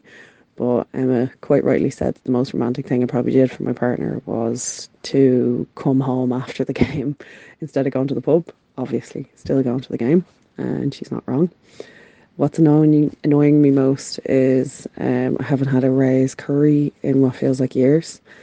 And that prof got wrong how many times I've been on the podcast. So an incorrect stat from our prof. I wouldn't torture anyone with my singing, but I have been singing the McInniff song around the house since he resigned. Thanks for having me again, lads. KOH. How's it going, folks? Ed Saul here. Hope you're all keeping well. Thank you very much for the invitation to participate in the hotline this week. So here we go. I didn't make it to the table quiz last week. By all accounts, it looked a really, really good night. I did send a representative from the family in Sophie.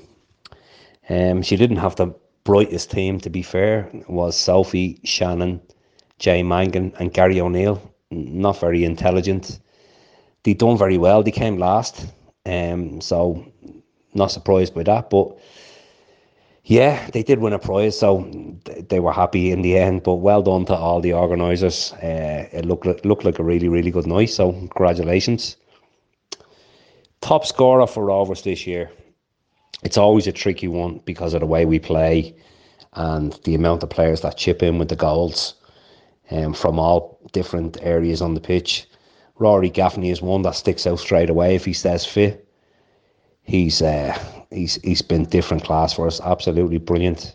The energy he brings to the team, even last night in the President's Cup when he came on, he's just different class, as I said. If he stays fit, he will be our top goal scorer, in my opinion. I think Johnny Kenny will chip in with a lot more goals this season. It's very hard for a young player to lead the line at Rovers, but I think after having a season under his belt, he will be much better for it, and he'll definitely score more goals. Like, if you look at wide areas, Ferrugia, Trevor Clark, they're going to score. McAniff is going to score from midfield, and Jack Bourne is definitely going to be on the score sheet plenty of times. So we're spoiled for choice. But yeah, I'm going to throw it out there and say top goal scorer, Rory Gaffney. Highest assists, again, it goes on who's fit and who's not fit. If Jack Bourne gets a run of games, he will have the most assists. He's unbelievable. Set-piece delivery, corners, indirect free kicks. I'm sure he will take the penalties if Graham Burke isn't on the pitch. So, yeah, one of the best players in the league. One of the best players the league has ever seen. He'll definitely have the highest assists, no bother to him.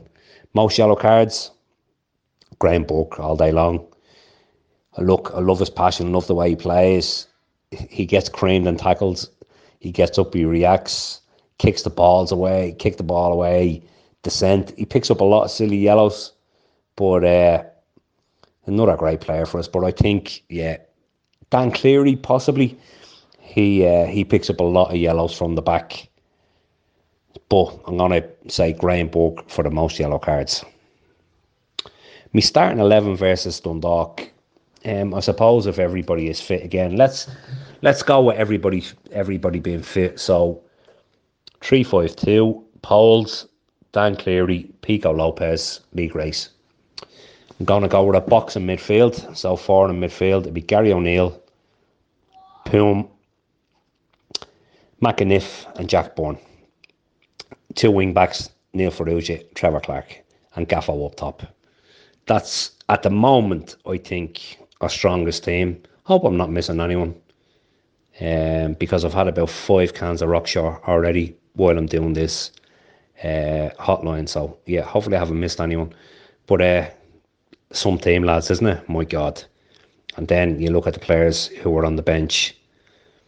You know, I haven't even mentioned Darragh Burns and that, Richie Towell, Graham Burke, Dylan Watts. My God. Johnny Kenny, spoil for choice this year, lads. Absolutely brilliant. Serious squad, but we still have to do the business, so I wouldn't be getting carried away just yet. The North Stand, I will definitely be trying it out. I tell you why, because obviously I'm director of football at Crumlin United. We have a partnership with Shamrock Rovers, and it's gone really, really well. But next week for the Dundalk game, we'll have over 100 members of Crumlin schoolboys coming to the game. We are playing a blitz on the new Astro. Our under 7s, our under 8s and under 9s are playing a blitz on the Astro beside the North Stand, the new Astro, before the game with our partner club Rovers coaches. They'll all play in that, and then we'll be going into the ground. Coaches, players, parents, and then our under 10s are playing on the pitch at half time. So over the course of the season, when we bring our teams up to Tala, they'll all be in the North Stand. So yeah, I can see myself being in the North Stand a few times this season. But by all accounts, last night it was really, really good. The viewing and the facilities. So it looks amazing. So yeah, happy days. Favourite memory of an opening day game? To be honest, I thought about this one, and they're all, because it's a long off season, it's a long winter, it's dark, it's cold, you always look forward to the first game of the season, no matter who we're playing, where we're playing, you'll always be there. So it's, do I have a special memory? I'm going to throw one out here. The First Division in Talca Park, opening day of the season against Dundalk, with a lot of unknown quantity players in the side. And we were 1-0 down after a few minutes, I think it was. But we scored two late winners in Talca Park, shooting in towards the stand there, not the Ballybock end, the Richmond road end. And yeah, I remember it being absolute chaos in that Main Stand and Talca, first season in the First Division, and we got off to a great start. So yeah, if I had to pick a memory, it would be that one. Predict what teams will finish in the top three and the bottom two in the league. We're going to win the league, I predict, by about 10 points. Who comes second? Who comes third? Listen, if you're watching Pats last night, you wouldn't say they'll come second, but you can't read too much into a President's Cup game. Pats will definitely get better. I think Derry struggled last year with their home form. Have they improved? Have they bought better? Only time will tell. I think I'm going to say Derry to finish second, Pats to finish third. Bottom two in the league, I think the relegation places this year is going to be the tightest you'll ever see it. Normally, in a season, you'll have one team that struggle and get drifted away from the rest, and then it's very tight for the relegation playoff. But you could predict six teams this year that could easily struggle, and I think this year you could see a big team possibly going down. You really could. I don't think anyone will get totally adrift at the bottom. I think it'd be so tight between 10th and possibly 5th, possibly 6th in the league. You just don't know. But I think there could be a shock. There could be a big team going down. I honestly think it's so hard to call. You look at Bowes, they're already screaming for Devine's head before he's even kicked the ball. Stephen O'Donnell at Dundalk, you just don't know what they have. Their home form might do them favours. I think Drogheda will be okay. They're gone professional. Again, another team. Kevin Doherty's done a good job there. They'll pick up points at home. Waterford, I honestly don't know what Waterford have. They obviously have an established manager in Keith Long, but I don't know what they have. Galway, I think Caulfield will have them well organised. They won't play much football. It'll be back to front stuff, Jack Charlton stuff. It'll be all off second balls, set pieces, corners. Again, I don't know what they'd be like. So that's why I think it'd be very, very tight at the bottom. Right. Bowes to finish third from bottom. Dundalk to finish second from bottom. And Sligo to finish bottom. How about that? We go with that. The sack race could be Declan Devine or John Russell from Sligo. I'm not sure which one will get the bullet first, but toss a coin there and see what happens. I've absolutely no interest in the Super Bowl, none whatsoever. I know it's in Vegas. I love Vegas, and the stadium looks amazing, but I won't be watching the Super Bowl now. We leave that to the nerds. I love boxing in my other favourite sport. I absolutely love boxing. I'll watch any boxing that's on any Saturday night. Yeah, love boxing. It makes me weekend, to be honest. Looking forward to it, especially the big fights. Absolutely love it. So yeah, other sport other than football would be boxing. What's pissing me off lately? I was thinking about that, football related, what's pissing me off. You could go on and on, but the war in Palestine is absolutely boiling my blood since it started.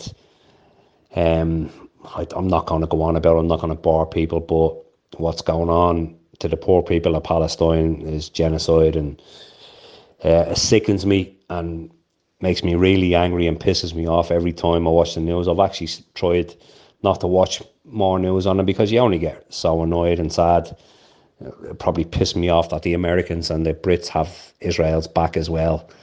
That winds me up. But yeah, if there's anything really to piss me off, it's certainly what's going on to the poor people in Palestine at the moment. Valentine's Day section. I think the older you get, the less romantic you get. Am I romantic? I'd probably say no, lads. You'd have to ask my wife if I'm romantic, but I'm not really into all that, to be honest. As I said, you definitely do less and less of it the more years you're married. But I did do one romantic thing for one time at Valentine's.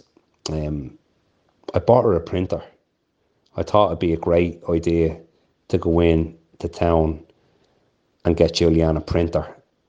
I thought she needed a printer, but when I bought it, she just looked at me and said, "A fucking printer?"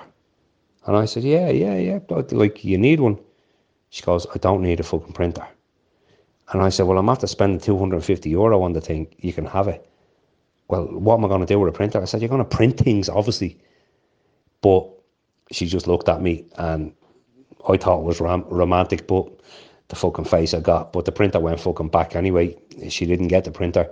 So, yeah, that's probably the most romantic thing I thought I did, which turned out to be a disaster. But, yeah. I love this question. My karaoke song. Well, listen, there's a few of them. There's absolutely a few of them. Love Is in the Air, John Paul Young, David Essex, Hold Me Close, and of course Lionel Richie, All Night Long. I've also known to sing a bit of Erasure. So take your pick. Probably go back to Stockholm last year, where the karaoke night just seemed to happen. It was absolutely brilliant, wasn't it? Everybody was getting up. Now, I'd have to say I was probably the best singer there. I used to be a brutal singer, but I was definitely the best. My Sophie did get up and sing a couple. She's in music college. She can definitely sing. She's not bad. She must get the voice from me. But yeah, they're my karaoke classics. I love a bit of karaoke. So hopefully in Europe this year, we can get a nice trip and we'll get the karaoke and we'll get up and rock the place out. Yeah, brilliant crack. Listen, lads, it's been a pleasure as always. Hope everybody enjoys the new season. Get behind the team. Get behind the players. If we get a bad result, so fucking what? We always bounce back. So, yeah. Happy new season, everyone. And well done, Carl. Well done, Gary. Doing the great work. Well done, lads. Take care. KOH. Yes, so Philly. Some great stuff from Philly. Ryan LeGrew, of course. Orla. And who's booking out Vicar Street for us, Prof? Great stuff. She wants us to go to Vicar Street, yeah. We're going to do it one day, aren't we?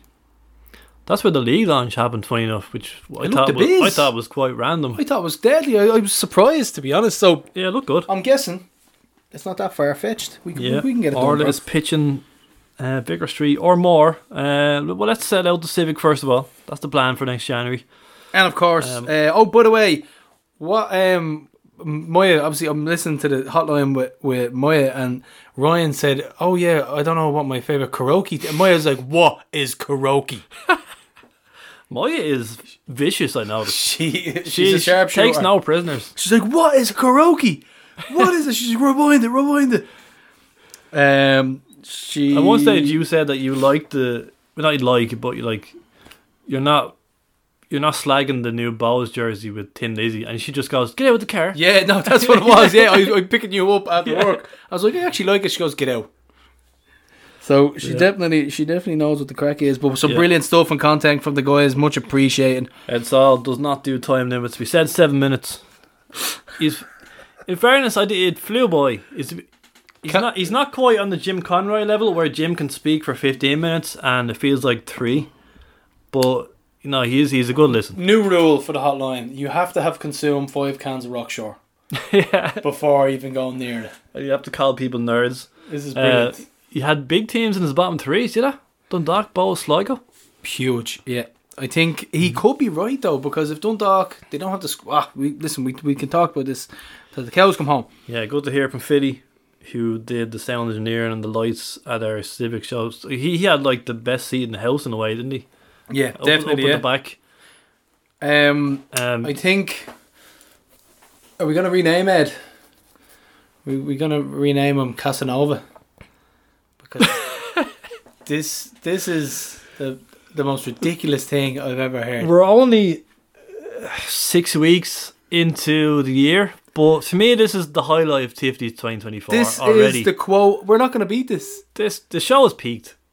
I thought she wanted a printer. I had to stop. It's gonna be your epitaph. Like, I thought she wanted a printer. And even now he still sounds surprised that she didn't like it. I reckon it was one of those things where he's struggling and he's thinking, oh, the fuck. And then she probably just needed a printer one day for once in the year, and he was like, fucking printer. 250 quid on a printer. Brilliant. Love is in the air. Absolutely brilliant. Ed, printers. Is the printer still around? I want to know that. Is it still around? Love is in the air. Question 10 was in honour of Ed, yeah. He's right about Stockholm. Karaoke that night was brilliant. One of my European highlights now, all my time going, I must say. I missed that one. I do like a good bit of karaoke myself. I disagree with him though. I don't think he was the best singer. I think Sophie was the best singer that night. Yeah, well, it takes a lot to beat Sophie. Sophie's rocking the stage most weekends, so... the standard is pretty high there, Prof.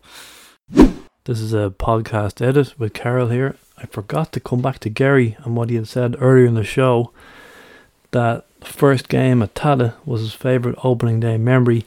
Of course, that was not the opening game of the 2009 season. It was Bray away, so I couldn't believe he chose that. And Orla Stanford made the same mistake. She chose that as her favourite, haven't had the cheek to slag my stats. So, yeah, we had... Here's an interesting one. Because I went back to last year's hotline, and some of the questions were similar. It was involved season predictions and Valentine's Day because of the time of year that's in it. But here's one we asked on February 2022 edition of Tippy's Hotline. Who will be Rovers' most successful export in the next 5 years? Gavin Bazunu, Aaron McInniff, Liam Scales, or Kevin Zeppi? Now this is 1 year ago, so we'll run through them. Bazunu currently running amok in Southampton's charge for promotion. Aaron Mack is back. Scales he's destined for stardom here. I think he's probably going to get a big move. Kevin Zeppi has made the room to Rome, made the move to Roma.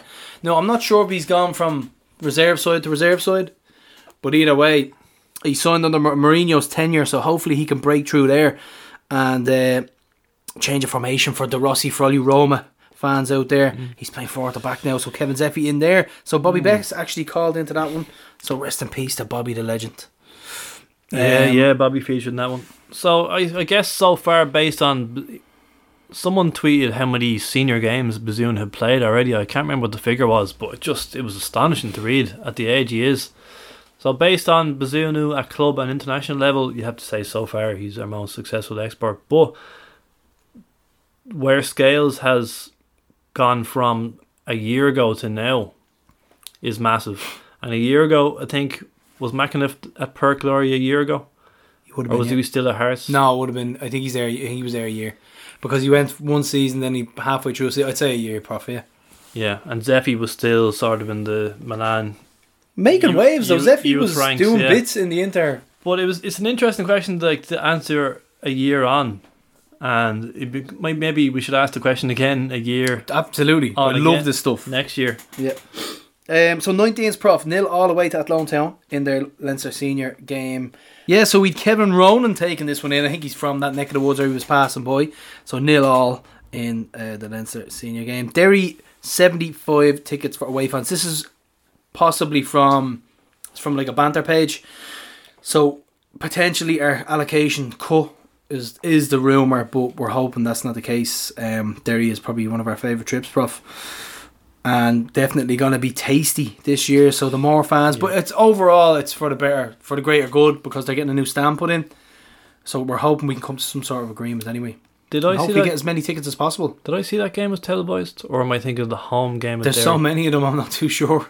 I haven't even looked at it. I haven't even looked at the televised list. That's I think maybe Virgin picked that one. We probably announced on last week's show, and I've already forgotten. So I haven't really looked, to be honest. I don't. The televised thing, it's great. I'll take a look if maybe Virgin are doing it, but other than that, it just kind of doesn't really bother me because we know we're going to be there. Bowes Tin Lizzie jersey, they are at it again, and I actually like it. I actually like it. Even though he's a Crumlin man, and I think he followed Pats, but it'll probably sell. I'll be honest, it'll probably sell. So I read one post from a Bowes fan giving out about it. That was quite entertaining, I must say. But I think the fact they probably might only need 14 or 15 for the first team, because they're quite low on first team players, bruv. And I think that's what the collective argument is between the old schoolers versus the new school hipsters, is that we need players and we need people in. So they have a very small squad at the minute. So try and separate the two. Obviously you separate the business side from the playing side, but the playing side is ultimately the most important thing. So you'll never hear me tip Bowes for a relegation battle on this show, because it's actually been a long time since they were that bad. Like, I mean, like I think in 2012, 2013 was when they were at their absolute lowest. They were kind of 7th, 8th. So they'll always do better than you think they're going to do. But I know I did say if they start terribly, Devine could win the sack race, and they might start terribly, but I don't know. I don't see them like battling relegation, whereas Sligo and possibly Dundalk could get sucked in there. Yeah, I put I was doing my fancy football team today, and I put Martin Miller in. He was a bargain at 6 million, I think it was, and I just put him into the team, and I thought he is a good player. He's got 30 odd caps for Estonia. Marcus was similar, had a slow start but ended up being really, really good. They've signed 2 or 3 good players. Like, those Estonians, they haven't got 30, 40 caps for nothing. Now, I know Estonia aren't exactly anything to write home about at the minute. Finished rock bottom in their most recent group, but it's still a high enough standard to have and get players in. So I don't think they'll definitely be on the bottom half, but I think relegation, prof, wait another year or two. Marcus Poon, for this, and we apologise. Another year or two to get them down that far. Mm-hmm. But the women's news, prof, hit us. What have you got? Yeah, so we've got Rovers will be providing enhanced coverage of women's teams games this season. We've got a live camera for LOI TV, so no more crappy pixelot. So that is good news. Much improved camera work at the women's games. Prize money doubled to 110,000 now. For great stuff for the women's league. Big money. Hopefully get to reinvest it in the winners. Mm. Get to reinvest it back into infrastructure and whatever else they need to do. So the women's game is coming along nicely. Hopefully the men's can be dragged along with it, prof. Yeah, like we said, the league was launched at Vicar Street on the Wednesday. Rovers represented by Lee Grace and Anya O'Gorman. So yeah, we had Vicar Street. We had the Irish Times article by Gavin Comiskey. Is that who you say his name? Yeah, I think he's a Bowes man, is he? I'm not too sure. I don't know his League of Ireland loyalties, but we have. We're not going to read the full article, but just the opening paragraph there. Yes, grounds for concern. League of Ireland stadiums hampering development of the domestic game. Recent years have seen an attendance at games, but facilities remain inadequate and in need of serious investment. He reviews each ground, and when he gets to Dundalk, Peter Eccles. Oh, yeah, and when he gets to Dundalk, what did he say when he got to Dundalk? My God. Yeah, he said capacity 4,500, 3,000 seats. Average attendance in 2019 was 2,700. Last year it was 2,600. Stadium owner, Casey Family Trust, leases the ground to Dundalk. Club owner, Brian Askoff. Again, how do you pronounce this? I think I'm going to go with the same as Nigel Clough. So Askoff. Go with. Okay, so here's a bit on him. So did I say Askoff? Ainscoff, yeah. The US-based Dubliner parted ways with Kerry FC and stepped down as chief executive of the Boston Bolts, to focus on the takeover at Oriel Park. When he recently visited the dilapidated venue off the Carrickmacross Road for a pre-season game, his seat in the main stand broke. We mentioned this on last week's show. And I was behind you when the seat broke, and that should not happen. Kira Lennon, as a Dock fan, was quoted in the Argus. At an open forum with the club's third owner inside 2 years. The female toilets, she continued, You're afraid that you're going to catch something most of the time when you're in them. The stand was filthy the other night. Are we talking about as in catch something as in like a fishing rod in as in some sort of wild creature like a crocodile, or are you going to catch an aerial disease? I think she means diseases, yeah. Both are just as possible as Oriel Park, either or, yeah. The stand was filthy the other night and it was really disheartening. So I'm just wondering what you're going to do to make the facilities better here at Oriel Park. And he replied with an apology while branding the venue a pigsty. He revealed that his wife... Ainscough called it a pigsty. Yep. He revealed that his wife will not be attending games until improvements are made. I promise that we're going to clean it up, he said. I think what else can be done as well, and I know I saw Bowes do it recently, was they just look for volunteers to give a hand. Now, it's not the case with Rovers or maybe like Waterford as well because it's council run. But when it is in the ownership of the fans... Like a volunteer day is probably the best bet. Just get a lot of people in to help out. Pull up the weeds, scrape, do whatever you got to do. We're doing this show 7 years ago. We've talked about the Dundalk toilets, especially for female supporters, a number of times. And it just baffles me how so many good news stories about the league and we're still talking about absolute basics. Like feeling comfortable going to a toilet. It's 2024. Yeah. And we are talking about toilets and chairman's wives not willing to go to your game. Seriously. There's actually more here. The Irish Times approached him. He's a former Drogheda midfielder. To ask what his promise specifically entails, but he declined to comment. Erecting portable stands behind both goals to make the fans feel that we're doing something will not happen in 2024. Interesting times ahead, Prof. In this article, he had an away fan view. So he didn't say who these people are, but he just seemed to interview one fan about every away section. So the Dundalk one was away fan view. Dundalk is the worst ground in the league by a long shot. No cover, broken seats, only a few Portaloos, and a fairly crap view. I know we're not going to Oriel Park on Friday, but we are playing Dundalk. I still maintain Tala is the worst away view. Unless you're in a good position, totally agree with you. Yeah, don't know what's going on behind that goal. Yeah, it's pretty bad. And if you get down right the front and you're stuck at the yellow fence and you're kind of stuck behind and you can't see much at all. Yeah, I'd agree with you there, Prof. Peter Eccles, his son is playing for Glenmalure and he's very tidy. We're hearing good things. So that's him playing for Glenmalure. He's supposed to be a great little player. That's Glenmalure with Fody Dino, some Finnish 2 weeks ago, Ger. He's now doing 1-to-1 classes, so DM us for striker classes. I hear he's on the dinner circuit now. He just, you pay him and he'll recant tales of his goal. He got, a pretty penny as well. So Conor Foley's 1-to-1 striking classes. DM us for more details. Over 35 World Cup tournament will be held this summer. It'll be 8 nations that have been world champions. This is an unbelievable idea.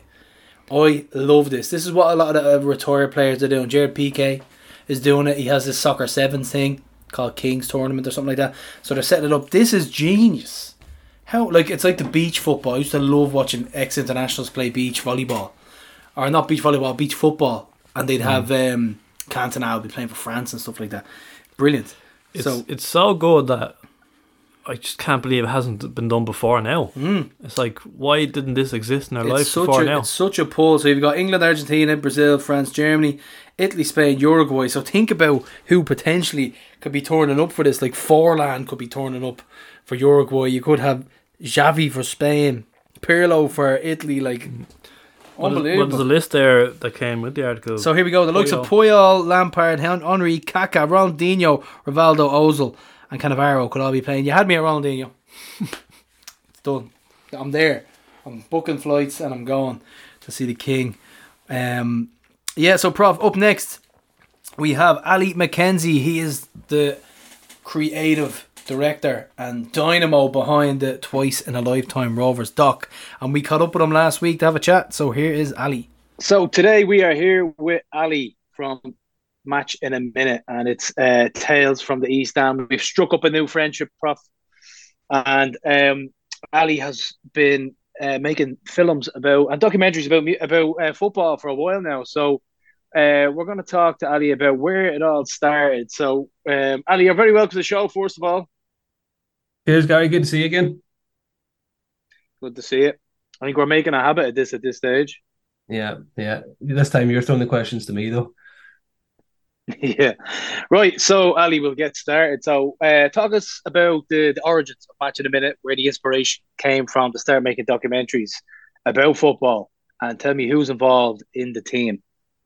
Aye, so I started making documentaries when I moved back from England about maybe 12 years ago. I kind of got into docs in a big way then, and the story that was kind of on my doorstep, you're always looking for a big story, and the story that was on our doorstep was the fact that Newry had gone bust and was on the comeback.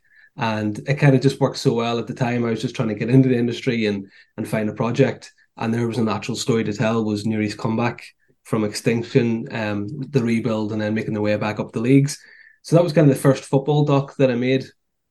And then I went on an away trip with Northern Ireland 2017 to Baku, over to Azerbaijan for a game, filmed everything on my GoPro at the time, and completely forgot about it. Like, put it in a cupboard and didn't look at it again until lockdown.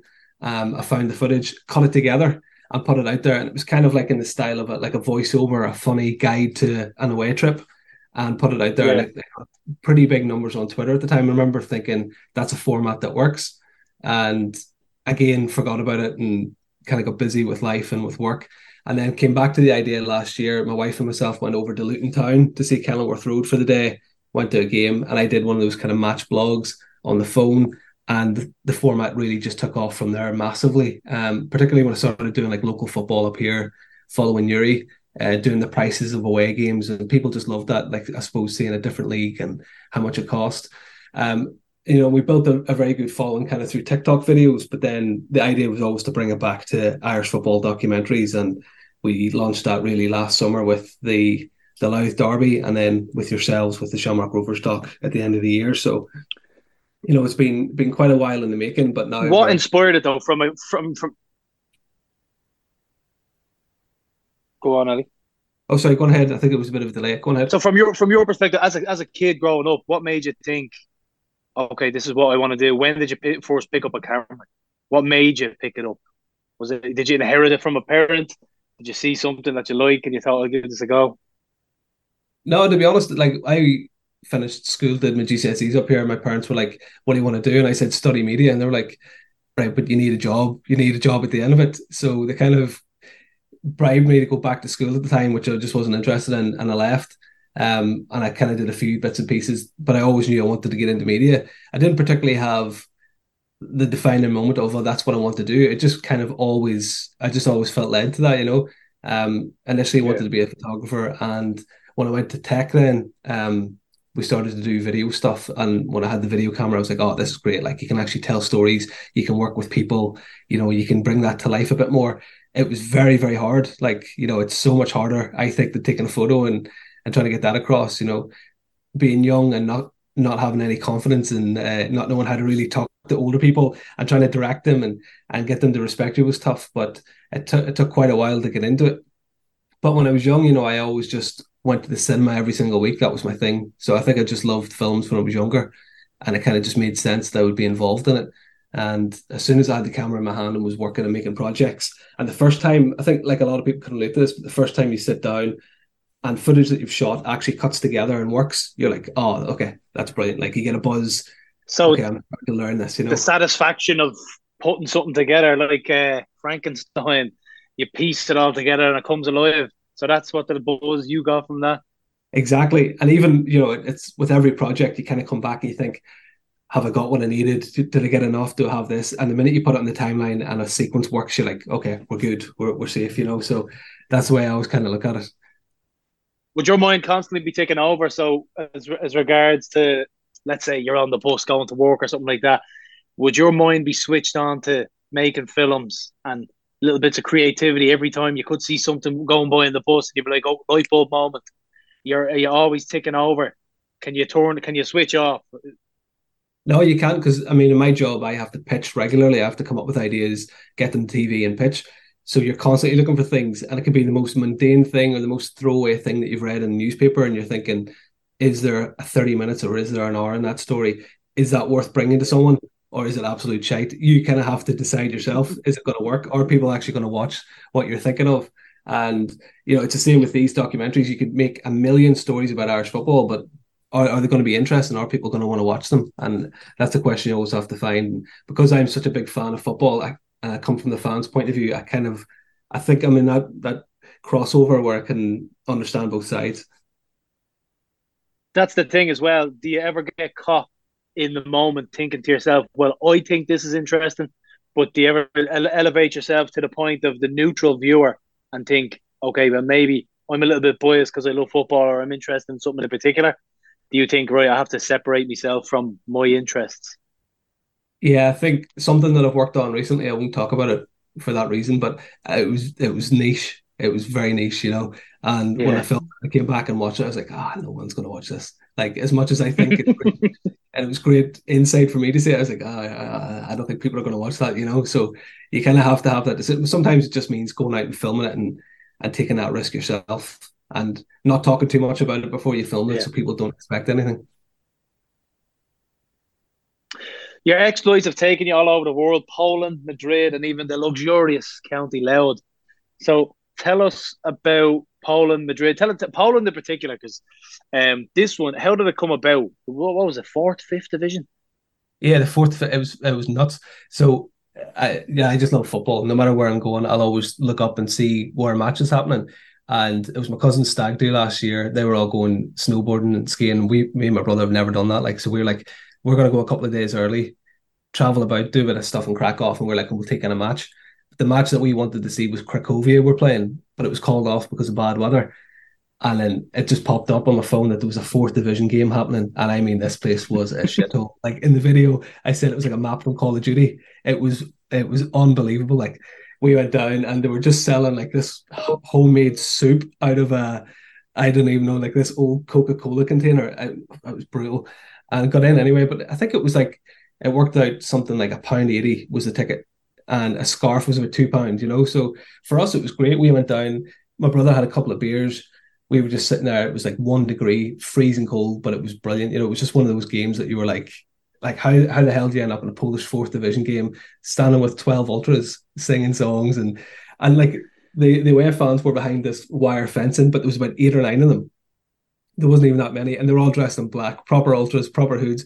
But like we're passing stuff back and forth across the nets, getting food, getting hot dogs. You know, I was just like, this is one of the most surreal football experiences that I've seen up to this point.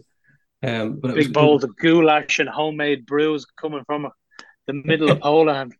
Yeah, no comment on that. Am I getting dragged into the Dublin Wars? So the fans, have they always been welcoming? Did you ever have any sticky situations where somebody said, get that camera on my face, or we don't want to film, or never get into any tight situations? No, generally most people are grand. And as the TikTok account grew, like a lot of people started to recognise the match in the minute name. And it was actually one night I was down the Louth Derby, which was about a year ago. I was at the hut just getting a cup of tea, and some guy turned to me and says, I recognise your accent. Do you make those TikTok videos? And I was like, aye, that's me. So then he kind of introduced me to everybody and kind of got me in down at Drogheda and was talking away to people. And that was nice, you know, to actually have that bit of recognition that people appreciate the work you're doing. And then they're like, well, come on in and meet the guys and we can talk about doing something. So that kind of laid the groundwork for the project with them that happened later on that summer then. But Madrid as well.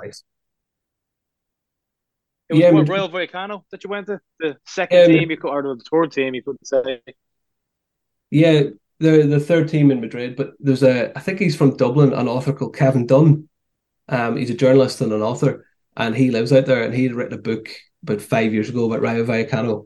And I remember reading it. It's called Working Class Heroes. And I was like, I just kind of appreciated the kind of working class roots of the club in a big city, you know, in the shadow of Real Madrid and Atletico.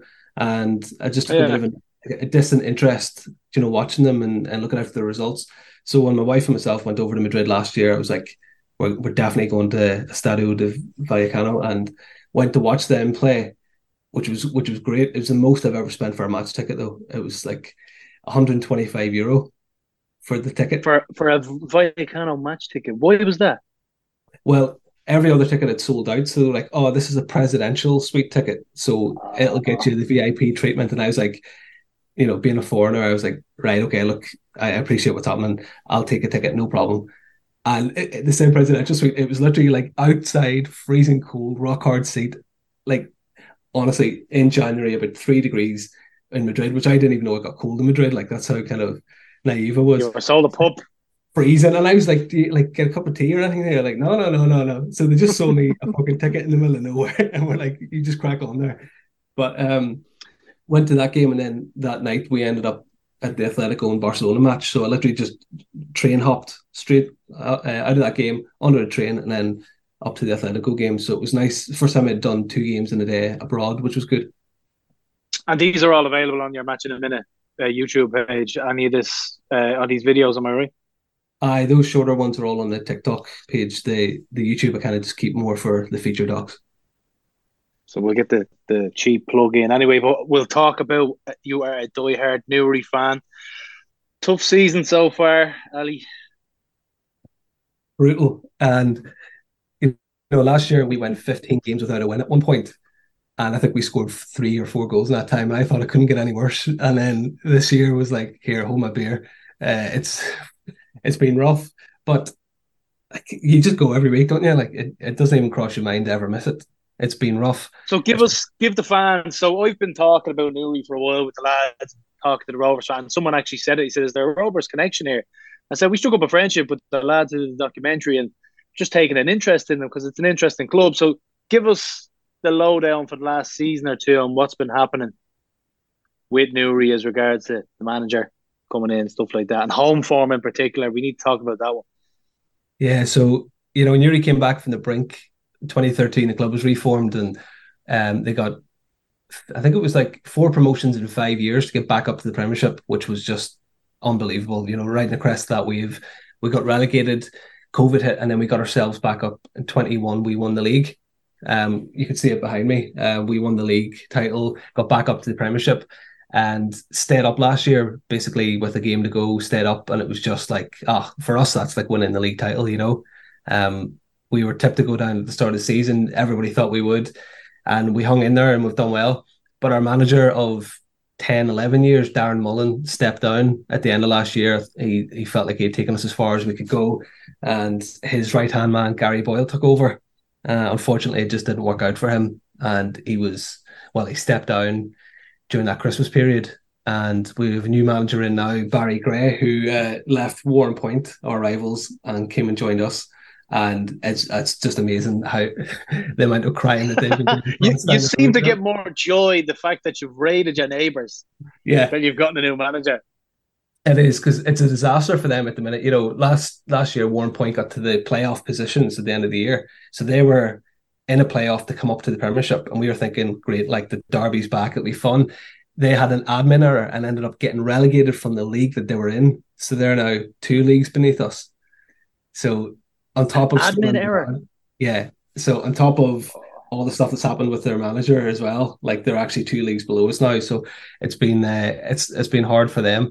But yeah, so this year's just been tough. I think 3 or 4 wins. I think we're sitting on 12 points after, I don't know, what is it, 25 games. It's been a tough season. It's funny watching you boys last year, like flying towards this 4 in a row and seeing thousands in the stadium, and I've been going to matches where 300 people are there watching us getting beat 4-0 by some team, and it's just been depressing, you know. Sometimes you do ask them, why do I do this? Yeah, you touched on something there about coming up the leagues consecutively 4 times. That must have been really enjoyable from your perspective as a fan, because you must have been travelling all over Ireland watching these games. And it reminds me of the Wilderness years and the League of Ireland Discovery Tour, as it's known, when Rovers were in the First Division. So I don't think, I could be corrected here, but I don't think there was another Dublin team in the league. So it was all sorts of away trips and madness that year, and went down, came back up straight away, bounced back up. So were those 4 years following the club on those successive promotions, they were probably one of the more exciting times following the club and enjoyable. Oh, it was amazing. There was a couple of crossover years when I was back and forth from England, you know, before I moved home properly. So I was kind of going to home games, but the boys who were doing the away games at the time were saying, you know, 100 of them are getting on buses and driving literally to like a park, like a community council park somewhere. And they were playing the football team from that area on that pitch. Our boys turned up with like flags, drums and a carryout, like they usually do going to games, but they were there to see a team that had 12 fans, and the fans were maybe like the dads of the players or whatever. So like some of the boys I've spoken to and the boys that I go to football with have been to every ground in the north because of those years, like of traveling the shitty leagues, playing against teams like the boys that you work with, you know, those type of teams. And they came right up for us. Like I properly started following about 2015 when I came home, was going to games regularly, bought my first season ticket then when I was back home living, and it was amazing. And the thing is as well, the levels that you're coming up in, Newry were winning probably 70% of the matches. So it doesn't really matter what level you're at. Like that's always amazing when you're going to games, you're going to see goals, you know, you're going to see them win. They won a few cups as well. You're going to the bar afterwards and the boys are all local lads. Like that was the thing. The club was rebuilt with, you know, Newry centred. It was all local lads who lived within about 6 miles of the club. The furthest we had, the biggest blow-in was a boy from Dundalk called Kevin McArdle.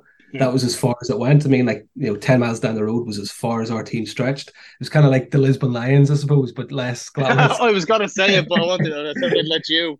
A bit less glamorous, but...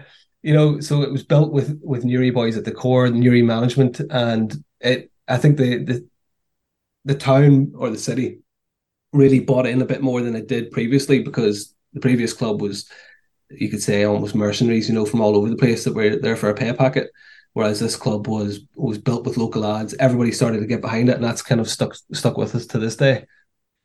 Yeah, we spoke about the new gaffer already as well, and he has he's brought in changes big time. I mean, he's scalped a couple of players. He's brought in some new ones. You've gotten in some loan signings. You've a pretty much you could have 4 or 5 new faces in your starting 11. Am I right? Yeah, he's brought in a good few fellas there, and McDonough just signed from Cliftonville as well, Jamie McDonough. So he's in on loan until the end of the year. The caliber of player that he's brought in is very good, and you know Gary Boyle, to be fair to him, in the summer brought in some good players as well. He brought in 3 strikers who were all the top goal scorers in their leagues last year. So that was, you know, unfortunately they came into a team where we're always going to be in the back foot and can't create. But yeah, Barry Gray's brought in some good players at the minute, and the goal is obviously to stay up, and he's taken that and he's running with it. So fingers crossed. Like I think the automatic, you know, staying up safely automatically is gone for us. It's going to be a big task to catch Dungannon. They're like 12 points clear of us, but we're only 6. We're bottom. We're 6 behind Ballymena, and if we can catch them, we'll be in a playoff with second place in the league below, and I'd fancy us against anybody down there. Yeah, so there's the big question. You spoke on it. Will you beat the drop? Are you confident? Yeah, I think, you know, football fans are optimistic pessimists, aren't we? And I think we'll stay up. You know, I think we will. If you had asked me that a month ago, not a chance. I would have accepted defeat. The only thing I will say is, if Portadown are the team that we have to play in the playoff, I couldn't face losing to Portadown. I would rather go down right now than lose to Portadown in the playoff. So that's the thing. It would hurt too much. You know, Warrenpoint is kind of like the derby in terms of geography, but Portadown's the big rivalry. Just from previous years, both of us the same thing. Do you remember a fella called Gary Twigg playing for Portadown? Mm-hmm. He was one of our. He's still probably my favourite player and a club legend. And we haven't really had a striker that has scored as consistently as him. Do you remember seeing Gary Twigg play? No, he would have been before my time, but I've seen Portadown post videos of him. I think he was part of that. Was he part of the title winning team with Portadown as well? I think he did. He won a trophy and he scored goals. His record was great with Rovers and with Portadown, so he definitely does a soft spot for him up there. Yeah. I want to talk about merch now, right? So I saw this beautiful retro kit in your club shop. So tell us about why it came to fruition. Tell us the story behind the jersey. And this is something that a lot of clubs are doing. They're putting out a lot of retro jerseys.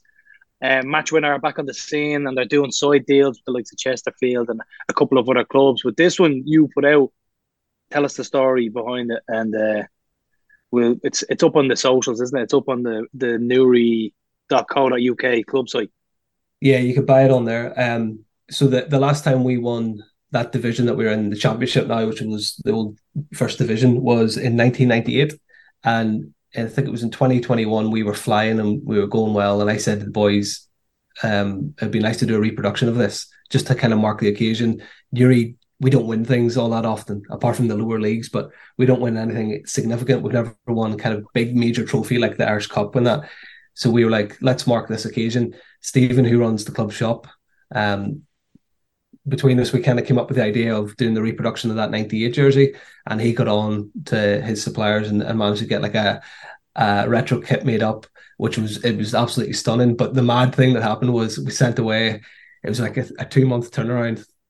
We were pre-selling them, pre-orders were flying in, opened up the first box, and they came back purple instead of blue. Literally, like, I don't believe it. So he opened up the hatch to sell them like this night before a match, opened it up the box, and everything was purple. And we were literally like, it's going to have to go back. So it was another 2-month wait to get them. Like, I think the phone call that he had wasn't the nicest phone call with the boy. Like, what the fuck? These are purple and not blue. And so what we ended up doing was, when groundhoppers come to the ground, we give them the free purple jersey because they don't know any different, really, you know. Yeah. Any kind of visitors to the ground, we've been giving away. There was like a kids group came down, giving them all free purple jerseys. But it's a gorgeous, gorgeous jersey, you know. And the nice thing, there was a lot of links between that 98 team and the 21 team that won the league, and you know, some nice crossovers that happened there. So it was just a very natural thing to be able to reproduce that, and hopefully, you know, down the line, I'm hoping it's not the championship that we're winning, maybe sometime a league title, but it'd be nice to do a reproduction of the 21 jersey, which is just up here, and do that at some point. But there's just something about those old 90s jerseys, you know, with the big collars on them, and everything was just XL. Any of the originals that we could find were literally XLs. Like, they didn't have small footballers back then. Everyone was 6'3" and about 18, you know. Didn't have inverted wingers back then. No, definitely not. No. So we're going to move on, and we're going to talk about the 4 in a row documentary, Twice in a Lifetime. So why Rovers? Tell us that. So I suppose from my point of view, you're always looking for the biggest story that's available to you, aren't you? And the biggest story that was available at that time was the fact that Rovers were 4 games away from winning 4 in a row. And I know the international break kind of scarpered your momentum at the time, and you boys just wanted to get the league finished. But for me, it was perfect. We had just put out the Louth Derby doc. The reception for it had been a lot better than we thought it might have been. And, you know, we kind of thought in around 2,000 views would be good, but it ended up being up around 6 or 7 pretty quickly. And we used that as a calling card. We were like, right now, well, at least clubs know that what we're trying to do, the style that we're trying to achieve. And we were researching stories, and I just remember reading an article about Rovers 4 in a row, and I've been to a few games of Rovers during the year, and I was like, that's the story, you know, we've only got like a week to turn this around because they're going to have a match pretty soon. So it was a case of reaching out to you boys, reaching out to the club, and thankfully, you know, being given the access that we needed to get it turned around quickly, because it was a tight turnaround, you know. It was, wasn't it? We were shitting ourselves at some stage. Yeah, definitely. And it's one of those things where, you know, that's the beauty of documentary. You don't need anybody but a contributor and a camera. You know, you can just make it work. In the drama point of view, you know, needing actors, needing crew. We don't need that. We could just grab a camera and go and shoot it. But, you know, it's the biggest story in Irish football for 30-odd years, really, the 4 in a row. And just to capture history was a big thing. Like, so that was our aim. It was like, let's go and hopefully capture history in the lens. And I remember talking to you boys about it, and every time I mentioned the 4 in a row, it was like the possible 4 in a row. Don't say 4 in a row. Don't jinx it, you know. So how was the filming process, and did you enjoy the atmosphere in Tala? Did everybody welcome you in? And what do you think of Tala and the atmosphere with the ultras and the combined experience at Tala Stadium altogether? Yeah, the atmosphere at Tala is definitely like... It was brilliant. We've been down a few times to Tala, not filming, just down to watch. And that South Stand, there's a huge noise that comes from it.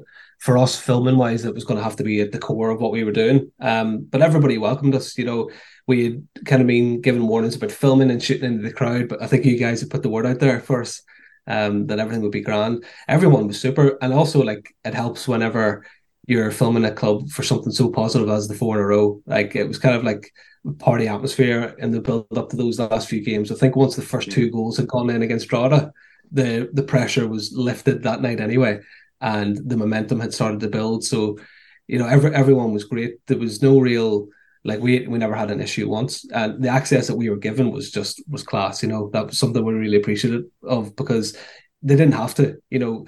The club and the fans could have just said, this is our thing, we don't need anybody to come in. But the fact that they did allow us to kind of come in and capture it was great. Like, and just being there to witness it was nice.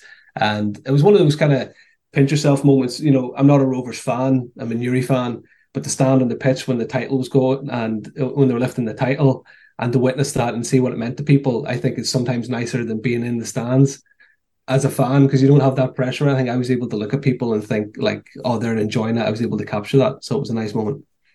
So, Ali, we move forward onto probably one of the most nervous of times I've ever been at following Rovers was Richmond Park. So I think you got wind that there might have been a bit of a scene and a rally and a march going up to Richmond Park. So tell us a little bit about that.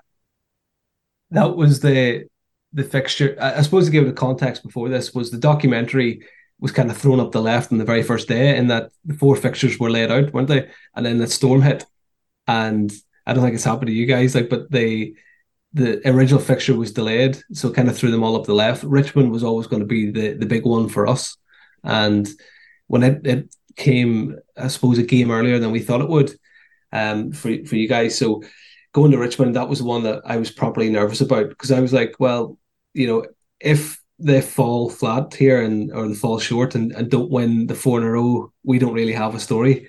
So it's kind of a lot of wasted effort and wasted time. So I was thinking, right, please, God, just go to Richmond Park and win it. And I've been to Richmond before, and I was like, you know, it's a lot tighter than Tala. So we kind of had to work out exactly where we're going to shoot and how we were going to do it. The build up to it was just class. When we got word that there was going to be a bit of a march down to the ground and seeing that, and, you know, this is like, it's Irish football we're talking about here, and you're seeing scenes that are basically like what you'd see across Europe. And for anyone who doesn't follow local football and all, capturing moments like that for us is just amazing. We're like, this is exactly why you should be supporting your local team. You know, this is here, help that grow. So seeing that down to Richmond and the atmosphere in the ground that night from both sets of fans was brilliant. It was one of those proper nights where you're like, pissing rain, heavy winds, fans were going at it. The pitch was covered in pyro. You couldn't see for like the first 5 minutes, and we're like, this felt like a proper big night and a big event, you know. So being in amongst it and being pitch side was class for us. I think, as from a filmmaker's perspective, it really clicked, because you had the scenes and marching from the Patriots going up, which, like you said, was insane. It looked like something from Warsaw. And then going into the ground, and yeah, so the atmosphere was the best I'd seen. I think it was ridiculous. Like, the smoke screen was crazy. I've never seen anything like it. There was so much smoke, you literally could not see the pitch. It was all green. It was all green. It was bizarre. It was just, you just knew you were in for a great night. It's just something in the bottom of my stomach just telling me that. But the celebrations at full time, Ali, like I said, it clicked from your perspective. It's just exactly what you wanted, a pitch invasion and the famous Pico Klinsmann, which has now gone viral. It was amazing. And even the match itself kind of had like an emotional roller coaster. You know, it was up and down, and Pats hit the crossbar pretty early on, from what I remember.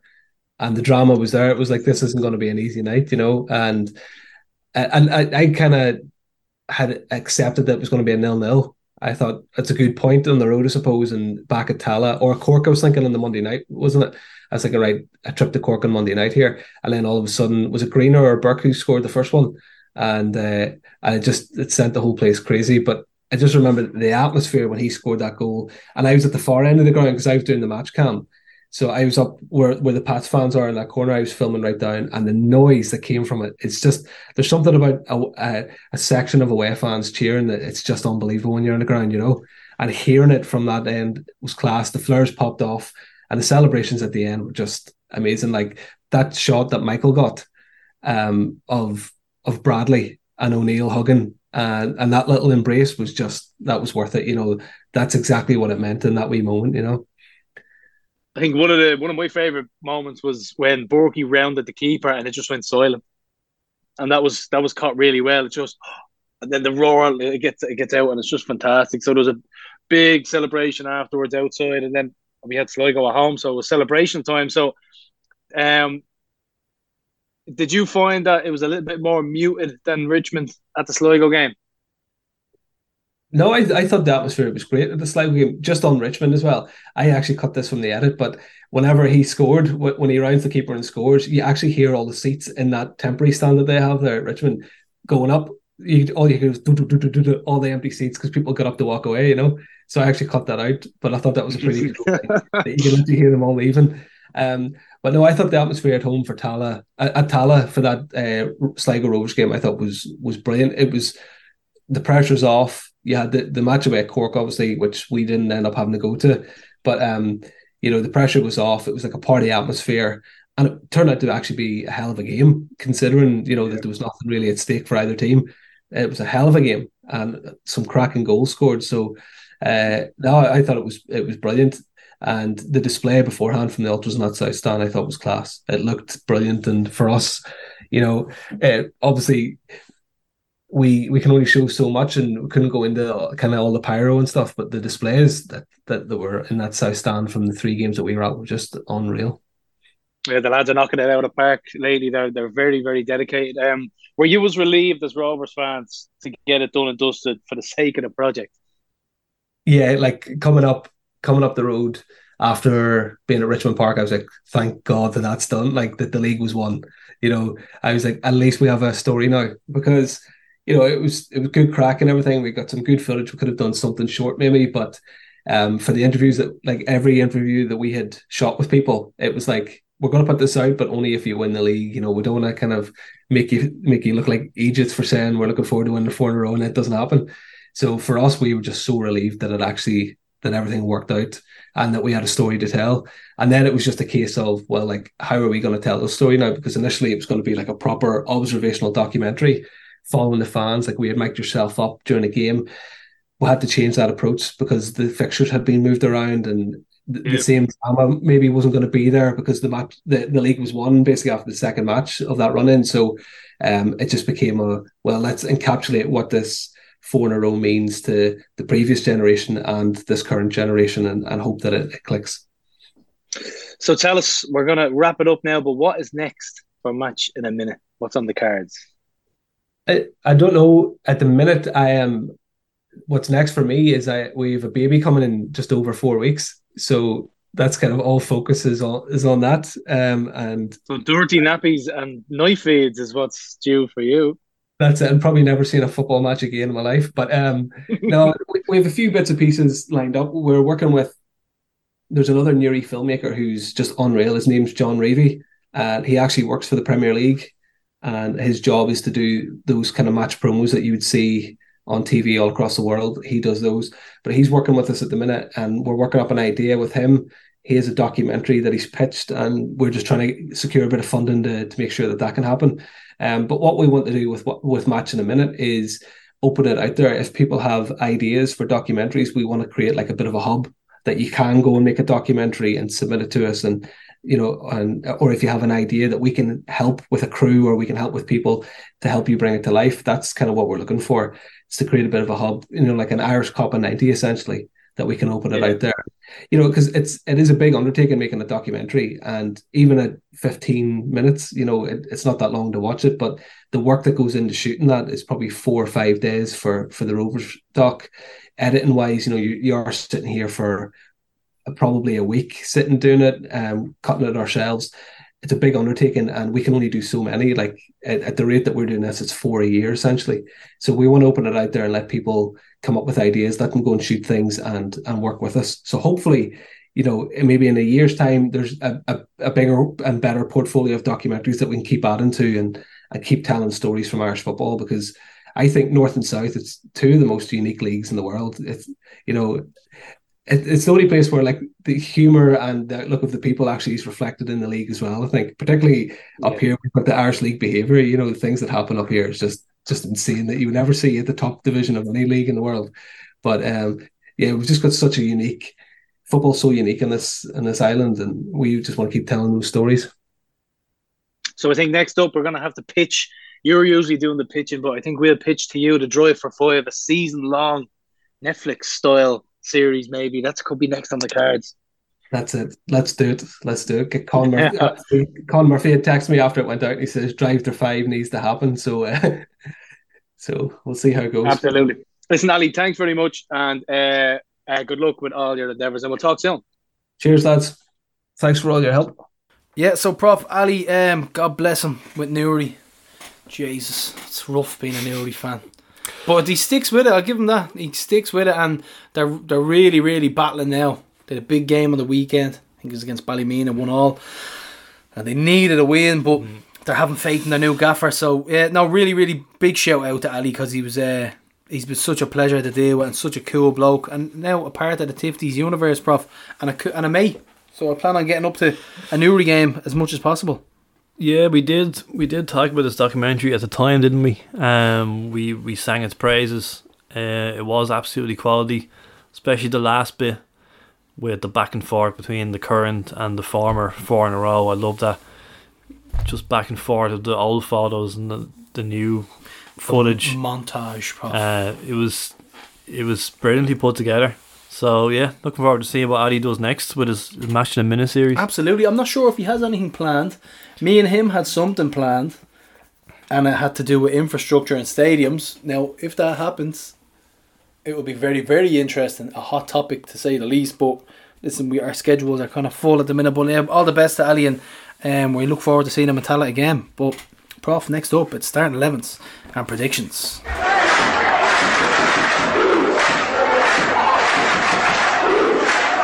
Right, so Prof, starting 11s and predictions. I think we should let you go first every week now. I think that's a terrible idea, because I don't prepare them. But I suggest we have a what's your preferred 11 if everyone's fit, but also what's your 11 for this game. So, like, do we have an idea? We know that Towle, Hoare are back. Now, a couple of players haven't played much pre-season at all. Now, in saying that, you could see Honihan start as well. So, well, that's just it. So, Phelan had an 11 in his Tifties hotline, which I think, if everyone's fit, I agree with him. I think you agree with him as well. Where did Conan Noonan start? That is the 11 I would go with. So, awesome, Pauls, Clark, Pigo, Grace, Cleary, Ferrugia, McAniff, Gary O'Neill, Jack Byrne, Burke, Gaffney. So, let's say we're not expecting McAniff and Jack to play. Right. So, that means 2 slots in there. Pigo again, it's only a couple of weeks after the AFCON. Let's say if there's no Pigo, I'm going to play Honihan. Yeah. And if there's no Jack and McAniff, I don't expect them to play. Then my 2 there are Noonan and Burns. I'm putting in Noonan and Burns. Yep. Oh man, I can't do it. I'm just gonna go with that, because I'm after writing down every name now, and I can't pick it. You're struggling with the cloud, Gar. I'm struggling. I want Noonan to get a go as well. You know, it's such a good team. But I have Bourke. Bourke's gonna have a good season for me this year. Gaff plays. He's had a good week's rest, so you can definitely play him. Clark has to play. I think the interesting position after Honihan's performance is going to be centre half, if he comes in and plays there. Prediction, Prof. I'm gonna go 3-0. Comprehensive. Ooh. Comprehensive. 3 goals again. Yeah, I just, you know, premonition thing, and I'm gonna go Conan Noonan to get a goal. Very good. To continue on his good form, and Borky with a brace. Yeah, I'm gonna say the game score as the President's Cup. I'm gonna say 3-1 again. So no clean sheet. And who'll score? I'll say Gaffney, I'll say Berkey, and I'll say, I might pick a defender here. I'll say Ferrugia. Bit of Ferrugia to get onto the score sheet. So that is our starting 11s. Our predictions. The prediction league as well. Do not forget, we have Joe predictions, as I call him. He is doing a prediction league. It's greatestleague.ie. So check it out. It's brilliant. It's great crack. You pick a score for every game in the Premier Division and the Fourth Division, And then you have ways of topping up your scores as well. So you pick who you think are going to be the top scorers. You pick three of them. You pick the sack race. You pick a few other things.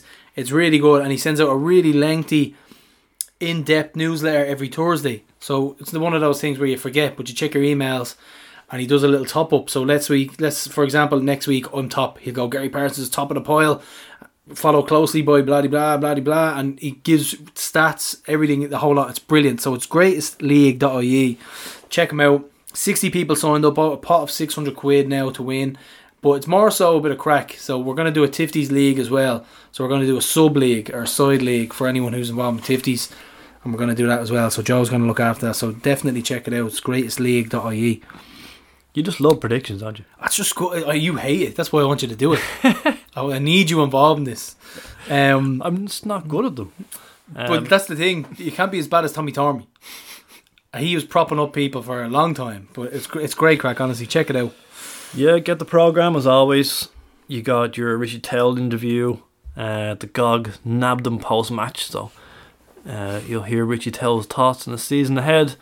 I have a big article on Pico Lopez. It's so huge that it had to be a part one, and I had to continue on to the next issue. Couldn't slide in a second half. No, the GOG forever, the disciplinarian. It was just a bit about the off season, and then I'm leading into AFCON. Then I'm going to talk about the AFCON and sort of like where his dad, story of his parents. There was a great article in the Examiner a few years ago, so I'm borrowing a bit from that. So kind of like how their parents met and where he's from, and just a bit about Cape Verde in general. So. Yeah, no, I'm really enjoying writing that. Couple of stats before I leave you. 2008, still the last time the defending champions were beaten on opening day. That's when Rovers went to defending champions Drogheda and got a surprise 1-0 win. Last season in Tolka. With a goal by Adam Murphy, Galway legend. And Dundalk are our most frequent opening day opponents. This is the 17th time. 17th. Dundalk. Next highest is Bowes on 15. And we have won all 10 Tala domestic games since we beat Dundalk 3-0 on the 2nd of June. Yeah, I remember that one. So we haven't beaten the Rosedown in the Leinster Senior Cup, but just Tala home domestic games. 10 in a row, and it's 9 in a row in the league. And I gave Bradzer this stat at the end of last season. That equals the run from 1993 at the RDS. So can we go one better? Prof, we're looking forward to it. But all roads lead to Tala Friday, Prof. Collect your members packs at the suite entrance as well, same place as last week. If you haven't collected your members pack, your season ticket is going to be in it if you got an inclusive one. Do not forget that, very important, so you can actually gain access to the stadium. So we should have an announcement for the bar now in the next few days as well. As it stands, as we record, we don't have one, so we should have one upcoming. But all roads lead to Mecca, Prof, the home of football in Dublin. Tala Stadium, buzzing to be back into the South Stand. Can we, Prof? We are back. Happy new season. Why cannot we? And that is it. So keep on hooping, and we'll see you in Block X in the South Stand. See you.